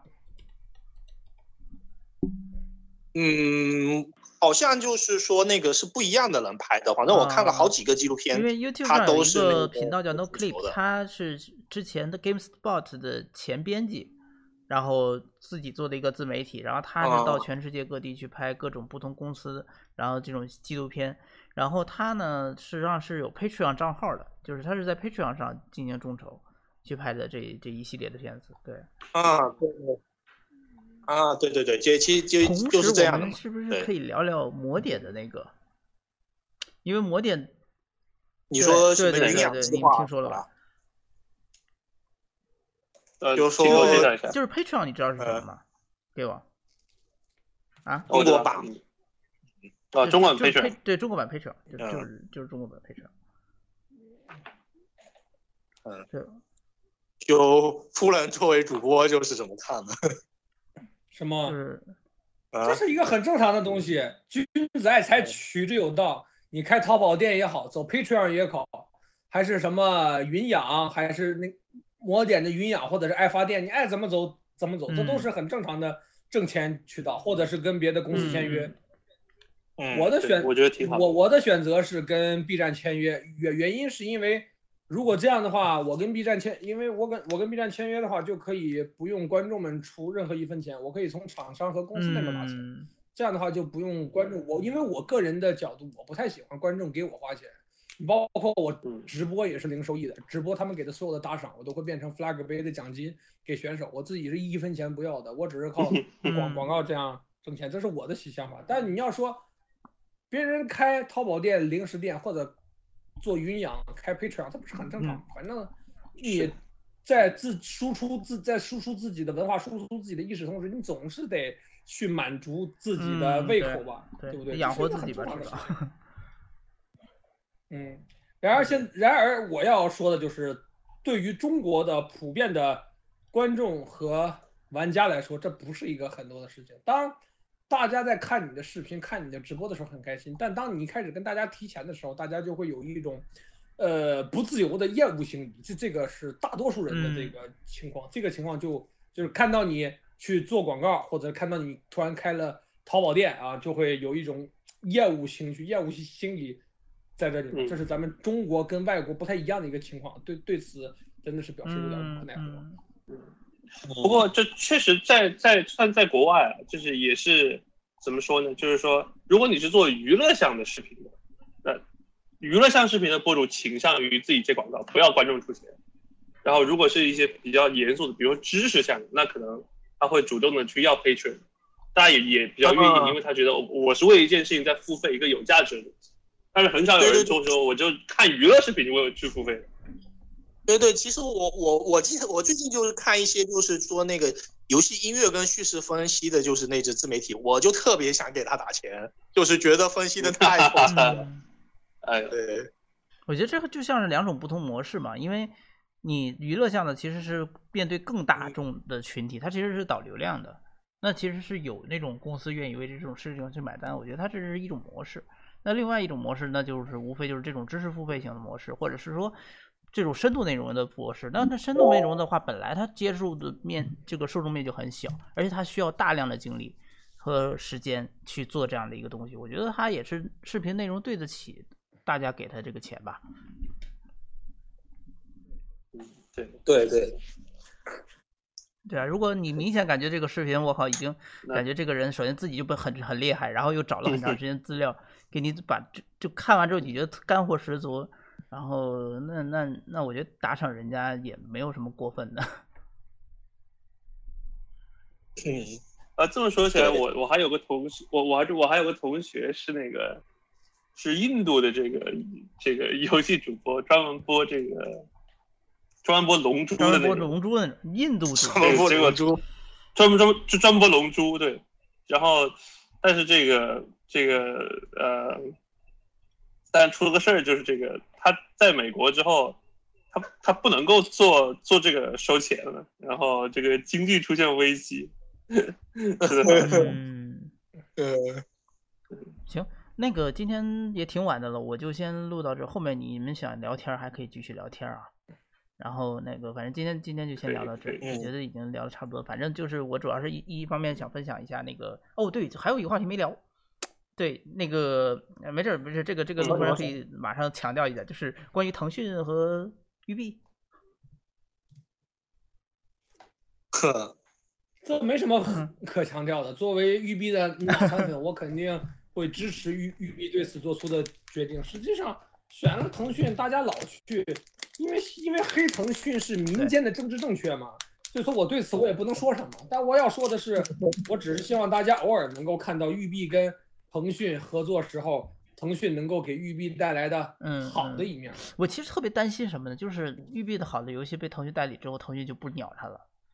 我就很担心会出现这种情况，因为好多游戏被腾讯代理完以后，就简直就是就不是亲儿子嘛，然后就就不上心，对吧？像那个《流亡暗道》，对吧？像那个什么，还有一个什么那个嗯，Smite 是就是叫 Smite 吗？一个一个三 D 的 MOBA 游戏，对，不一样，嗯嗯。之前之前的种种都是都是大小大小谈判，你腾讯是大，跟他谈的都是小。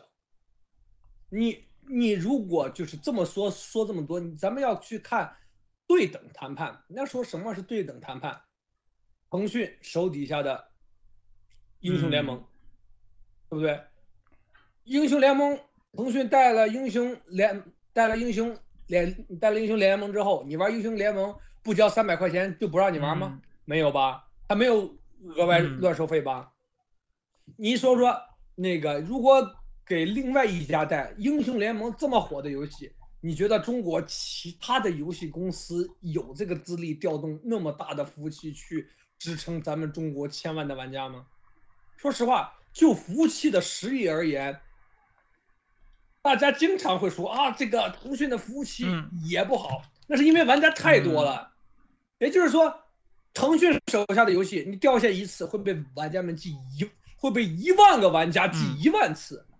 而一个无所谓的这么样一个游戏掉线一次，可能这个游戏的玩家只有几百个人。他们随便抱怨一句也就无所谓，大家可能就会觉得哦，他们的服务器还不错。这面是一万多个人抱怨，一万多人抱怨，肯定不是。它基数在哪里啊？也有道理，对不对？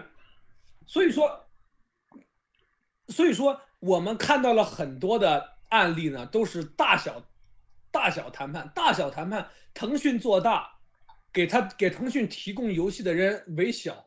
作为一个大厂商，肯定要尽自己所能去吃掉小公司的利益，这是一个大公司应该做的事情。不这么做的大公司，我跟你讲，这个大公司肯定活不长久。腾讯这么，腾讯这么做，从商业的角度来说没什么问题，这是一个很正常的商业行为。只是民民间的朋友们都比较的，都比较的，呃，你们懂的啊，就希望。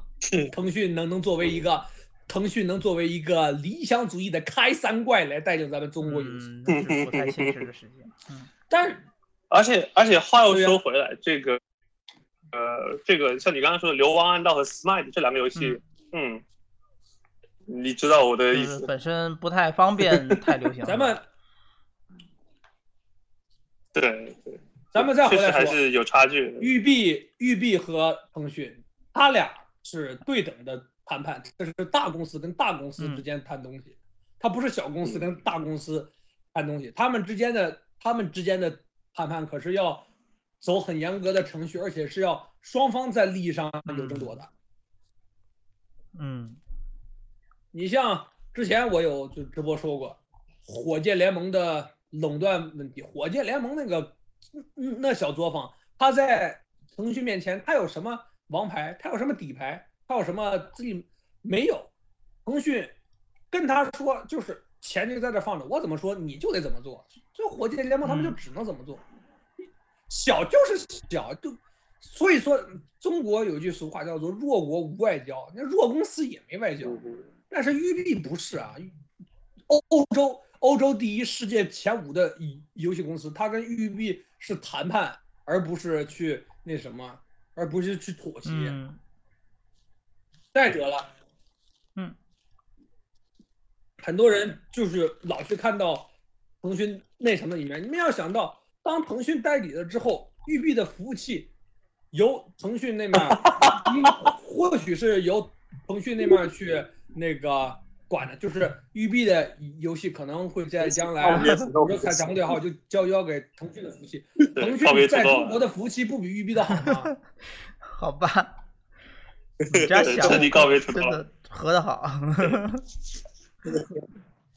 是，呃，而且说到说到这个，就是确实，嗯，那个 E A 今年的暑期那个世界杯年的那个 FIFA 手游也是和腾讯合作法，就甩了他以前的甩了他以前的那个合同，甩了英雄。哦，腾讯厉害，嗯。对，这这里有个这样的一个情况，很久就是几年前，腾讯一直不鸟外国大公司的，嗯，这个，因此我就是再加上我腾讯里面有很多的认识的人，我就知道这几年，腾讯他们在游戏方面，整个好像那个可以说有的一百八十度的大转变。我我猜测啊，腾讯游戏里面应该是换水的。嗯，就是猜测啊，不负责任的言论。我猜测他们里面肯定是换水，有可能，也是有可能。嗯，所以说这几年他们相关的事情做的还是很稳的，并不像过去那样的那个大家民间的评论基本上都是压倒性质的那啥的评论。这几年还是那个开始有转变的，所以说，我跟你说，对于这种大公司有了这样的转变，你只你唯一能够做的就是。满心期待的，相信他们真的是在往好的地方转。这个我直播的时候也说过，然后当时直播观众就问我：“陆夫人，你这满心期待腾讯会变好，万一腾讯又变差了呢？”我说：“腾讯变差了，你能怎么地？你能弄死他？你他妈期待他能变好，因为你你说你还能干什么？”嗯，有道理。可以的，可以的，可以可以。是啊，你不 希望他好，你还是希望他坏。我还我还是蛮 对，对，我我还是蛮期待这个彩虹六号国服的。我觉得好，彩虹六号本身是个好游戏嘛，那如果能够有更多国内的玩家能玩到，不更好？本身就是好事啊。从嗯，腾讯今年第一个那个大逃杀吃鸡。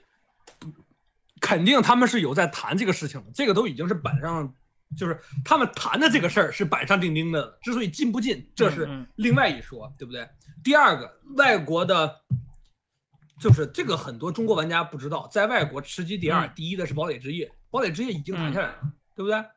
堡垒之夜现在已经谈下来了，就剩下一件交接的事情。再有，彩虹六号这三个游戏，腾讯这三个。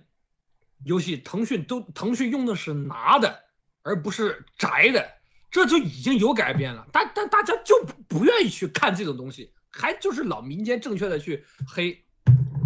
我跟你说，对于这种大公司啊，一点点的小转变，其实都是很困难的。但是其实也想也是，一般玩家不愿意去理解嗯这种东西。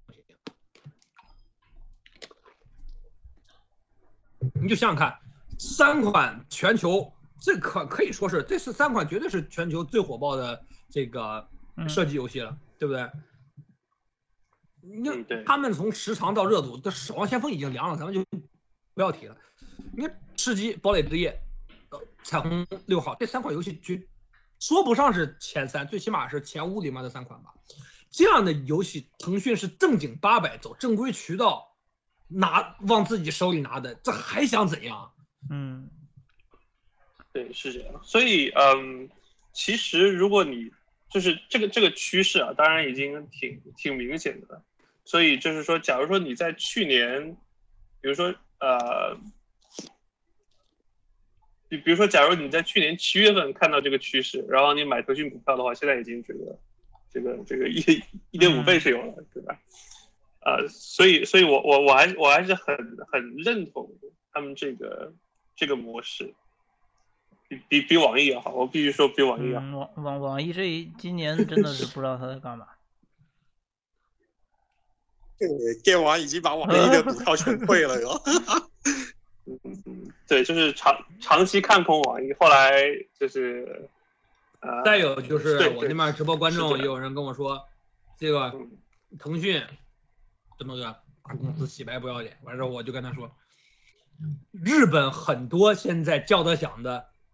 游戏公司都是这么洗白洗过来，嗯，这个只是他们洗的，只是他们洗的时候，只是他们洗的时候，你作为观众你还没出生，当然我也没出生，嗯，对吧？嗯，咱们通过就是比较能够查的，《勇者斗恶龙》，他们当年那个 Square Enix 啊，那是当时还不叫 Square Enix，他们还分开的时候，《勇者斗恶龙》一和二，那就是。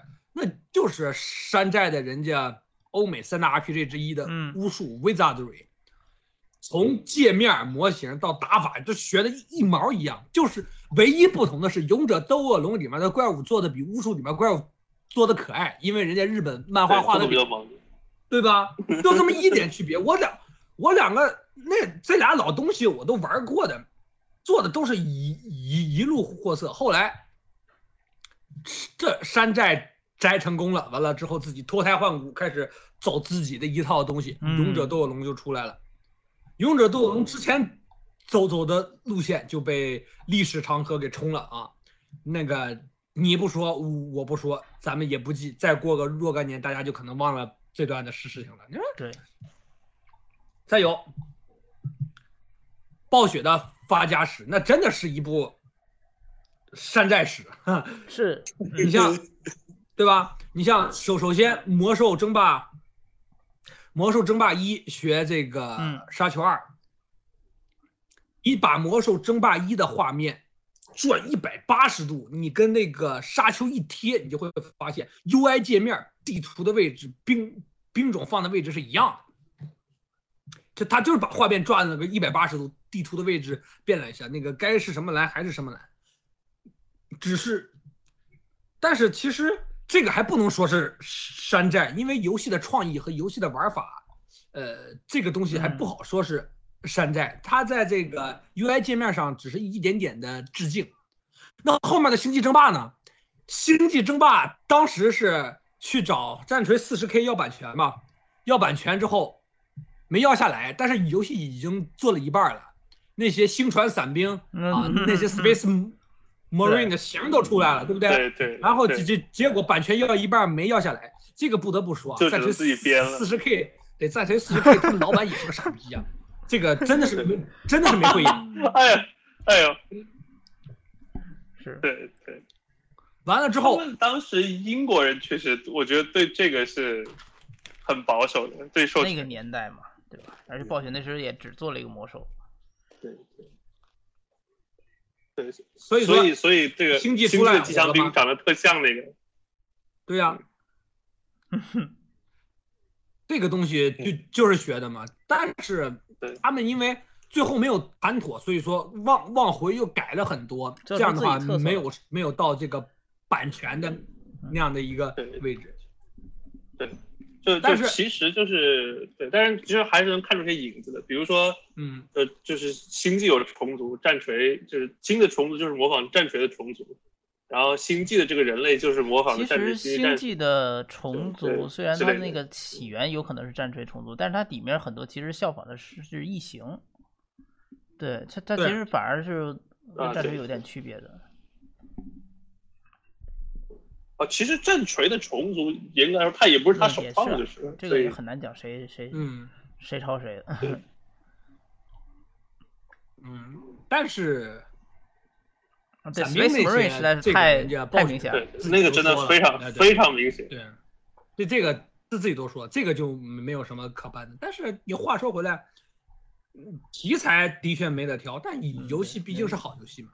所以说，在此还是要说，战锤四十 K 他们公司 公司真真 Game Workshop，因为你，因为你就只有你划了一下，战锤四十 K 出了那么多的，这战锤四十 K 是个好桌游，这个我不反对。但你看战锤四十 K 出了那么多的电电子游戏，最最牛逼的就是那个就是那个 TTPS 那个，顶多会被大家说哦，这款这个战锤这款战锤四十 K 这个游戏还不错哦，只有一个不错的。评价连个神作都拿不出来，丢不丢人呢？哎呦，这至少至少他现在这个《Dawn of War》这个这个这个系列还留着，已经很不错了。但我不是很喜欢《Dawn Dawn of War 三》，因为我觉得，哎，还是太像 MOBA 了。啊。就为什么就不能做以前那种 RTS 呢？因为那种游戏已经死了，朋友。Dead，一定得做短平快，就这是战争哎。现在现在比较推崇的 RTS 不是过去那种太硬核的，现在推崇的 RTS 都是很多的四 X 要素都会给玩家们准备好一部分，你要做的只是另外一部分。你比如说发给你省掉发展部分，你就直接带兵上去打，或者说只有发展部分你划个兵，兵自己去打。现在基本都是这样子的，嗯，你像有一个马上就要出的一个游戏是波兰那边的一个游戏，就是那那个仿王权的那个游戏嘛，你只需要造建筑，然后下命令，至于这个怪怎么打、怎么微操，AI 自己决定，你也不用管，你就在旁边，你就可以，你就可以笑呵呵的看着，自己就负责，就像你玩，就像是在玩工人物语一样，该造房子，造房子搞经济，打怪的事儿交给 AI。对，嗯哼，对啊。就现在的玩家只能，现在的玩家只能玩这样的游戏，不是说现在的玩家这个玩玩游戏的能力降低了，而是现在这个时间、这个浮躁的这个态度，大家都这样，你这个就没什么可说的了。你就就就好像现在，就好像现在玩这个，就是就好像当年玩游戏一样，war 三玩的实在是太累了，大家都开始去愿意玩 RPG 地图了，RPG 地图玩着玩着都开始去玩 DOTA 了。为什么从 RTS 转到？DOTA，说实话，比起比起烧脑子来说，RTS 肯定比 DOTA 烧脑子，对不对？对。从微操到烧脑，就整个宏观微观加起来，你你打一个 RTS 肯定要比 DOTA 要烧。但是为什么不是不是正是因为烧，所以说大家才愿意玩 DOTA 嘛？因为有有自己可以省掉很多烧的部分，毕竟还有这个其他的几个队友来去协助你嘛。后来这种烧脑子的游戏，大家也有点不能接受了。对，更简化一点。对，英雄联盟就嗯出来了嘛，对不对？对，嗯嗯，更简化一点，大家玩的起来就觉得很开心。后来英雄联盟大家觉得哇，这个英雄联盟这个游戏也有点累，能不能再简单点？王者荣耀就出来了，对吧？对，是，对。而且而且就是这个 R 简化 RTS 出现了很多分支。比如说塔防也是简化的 RTS，对，然后比如说这个，对，对，然后比如 Supercell 的所有游戏都是简化的 RTS，这样的，嗯，对，就是说，就是他的子子孙孙已经发展的很好了，就是他本体就已经时代的眼泪了。这也是因为现在节奏变快了嘛，然后再加上手机的流行，那手机一定程度你就不能搞太复杂的操作。但这个趋势是从早期开始就就有的，你看，像帝国时代的时候，四个资源已经是复杂度顶峰了。以后是帝国时代之后，再也没有哪个游戏做四个资源的，对不对？帝国时代其实已经是一个简化了。帝国时代一当时国外的媒体宣传它为计时战略版的文明。对，你要相对文明来说，对帝国时代一的这个对称呼叫做计时战略版的文明。帝国时代是在二代的时候才翻身的，一代的时候一直被那个文明的阴影所笼罩。对。然后那后面就又有更多各种各样的，比如说很很早就有这个，比如说取消了这个建造的，呃，取消了造兵的，就是这个闪电战，对吧？然后包括这个突袭，就是这个对取取消了采集的地面控制，对不对？很多尝试都有在取消了，还有就是。取消了这个，那个叫什么英英雄联呢？对啊，取消了这个后期的发展环节，一人一个家对着推就好了。嗯，对。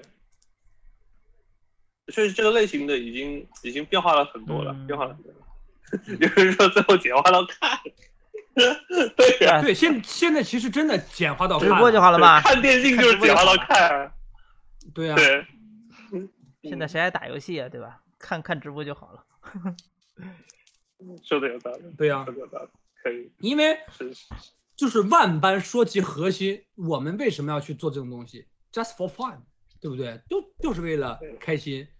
但是在开心的同时还要累的话，就稍微有一点。而且现在这个社会这个节奏在这样，我们往往会在一边开心的同时呢，还得做一些一边不开心的事情。那如何能够腾出这个手呢？就只能别人来让我们开心，是不是？对，没错，行，那个今天实在是太晚了，然后我也差不多该睡觉去了。那个感谢夫人今天来分享。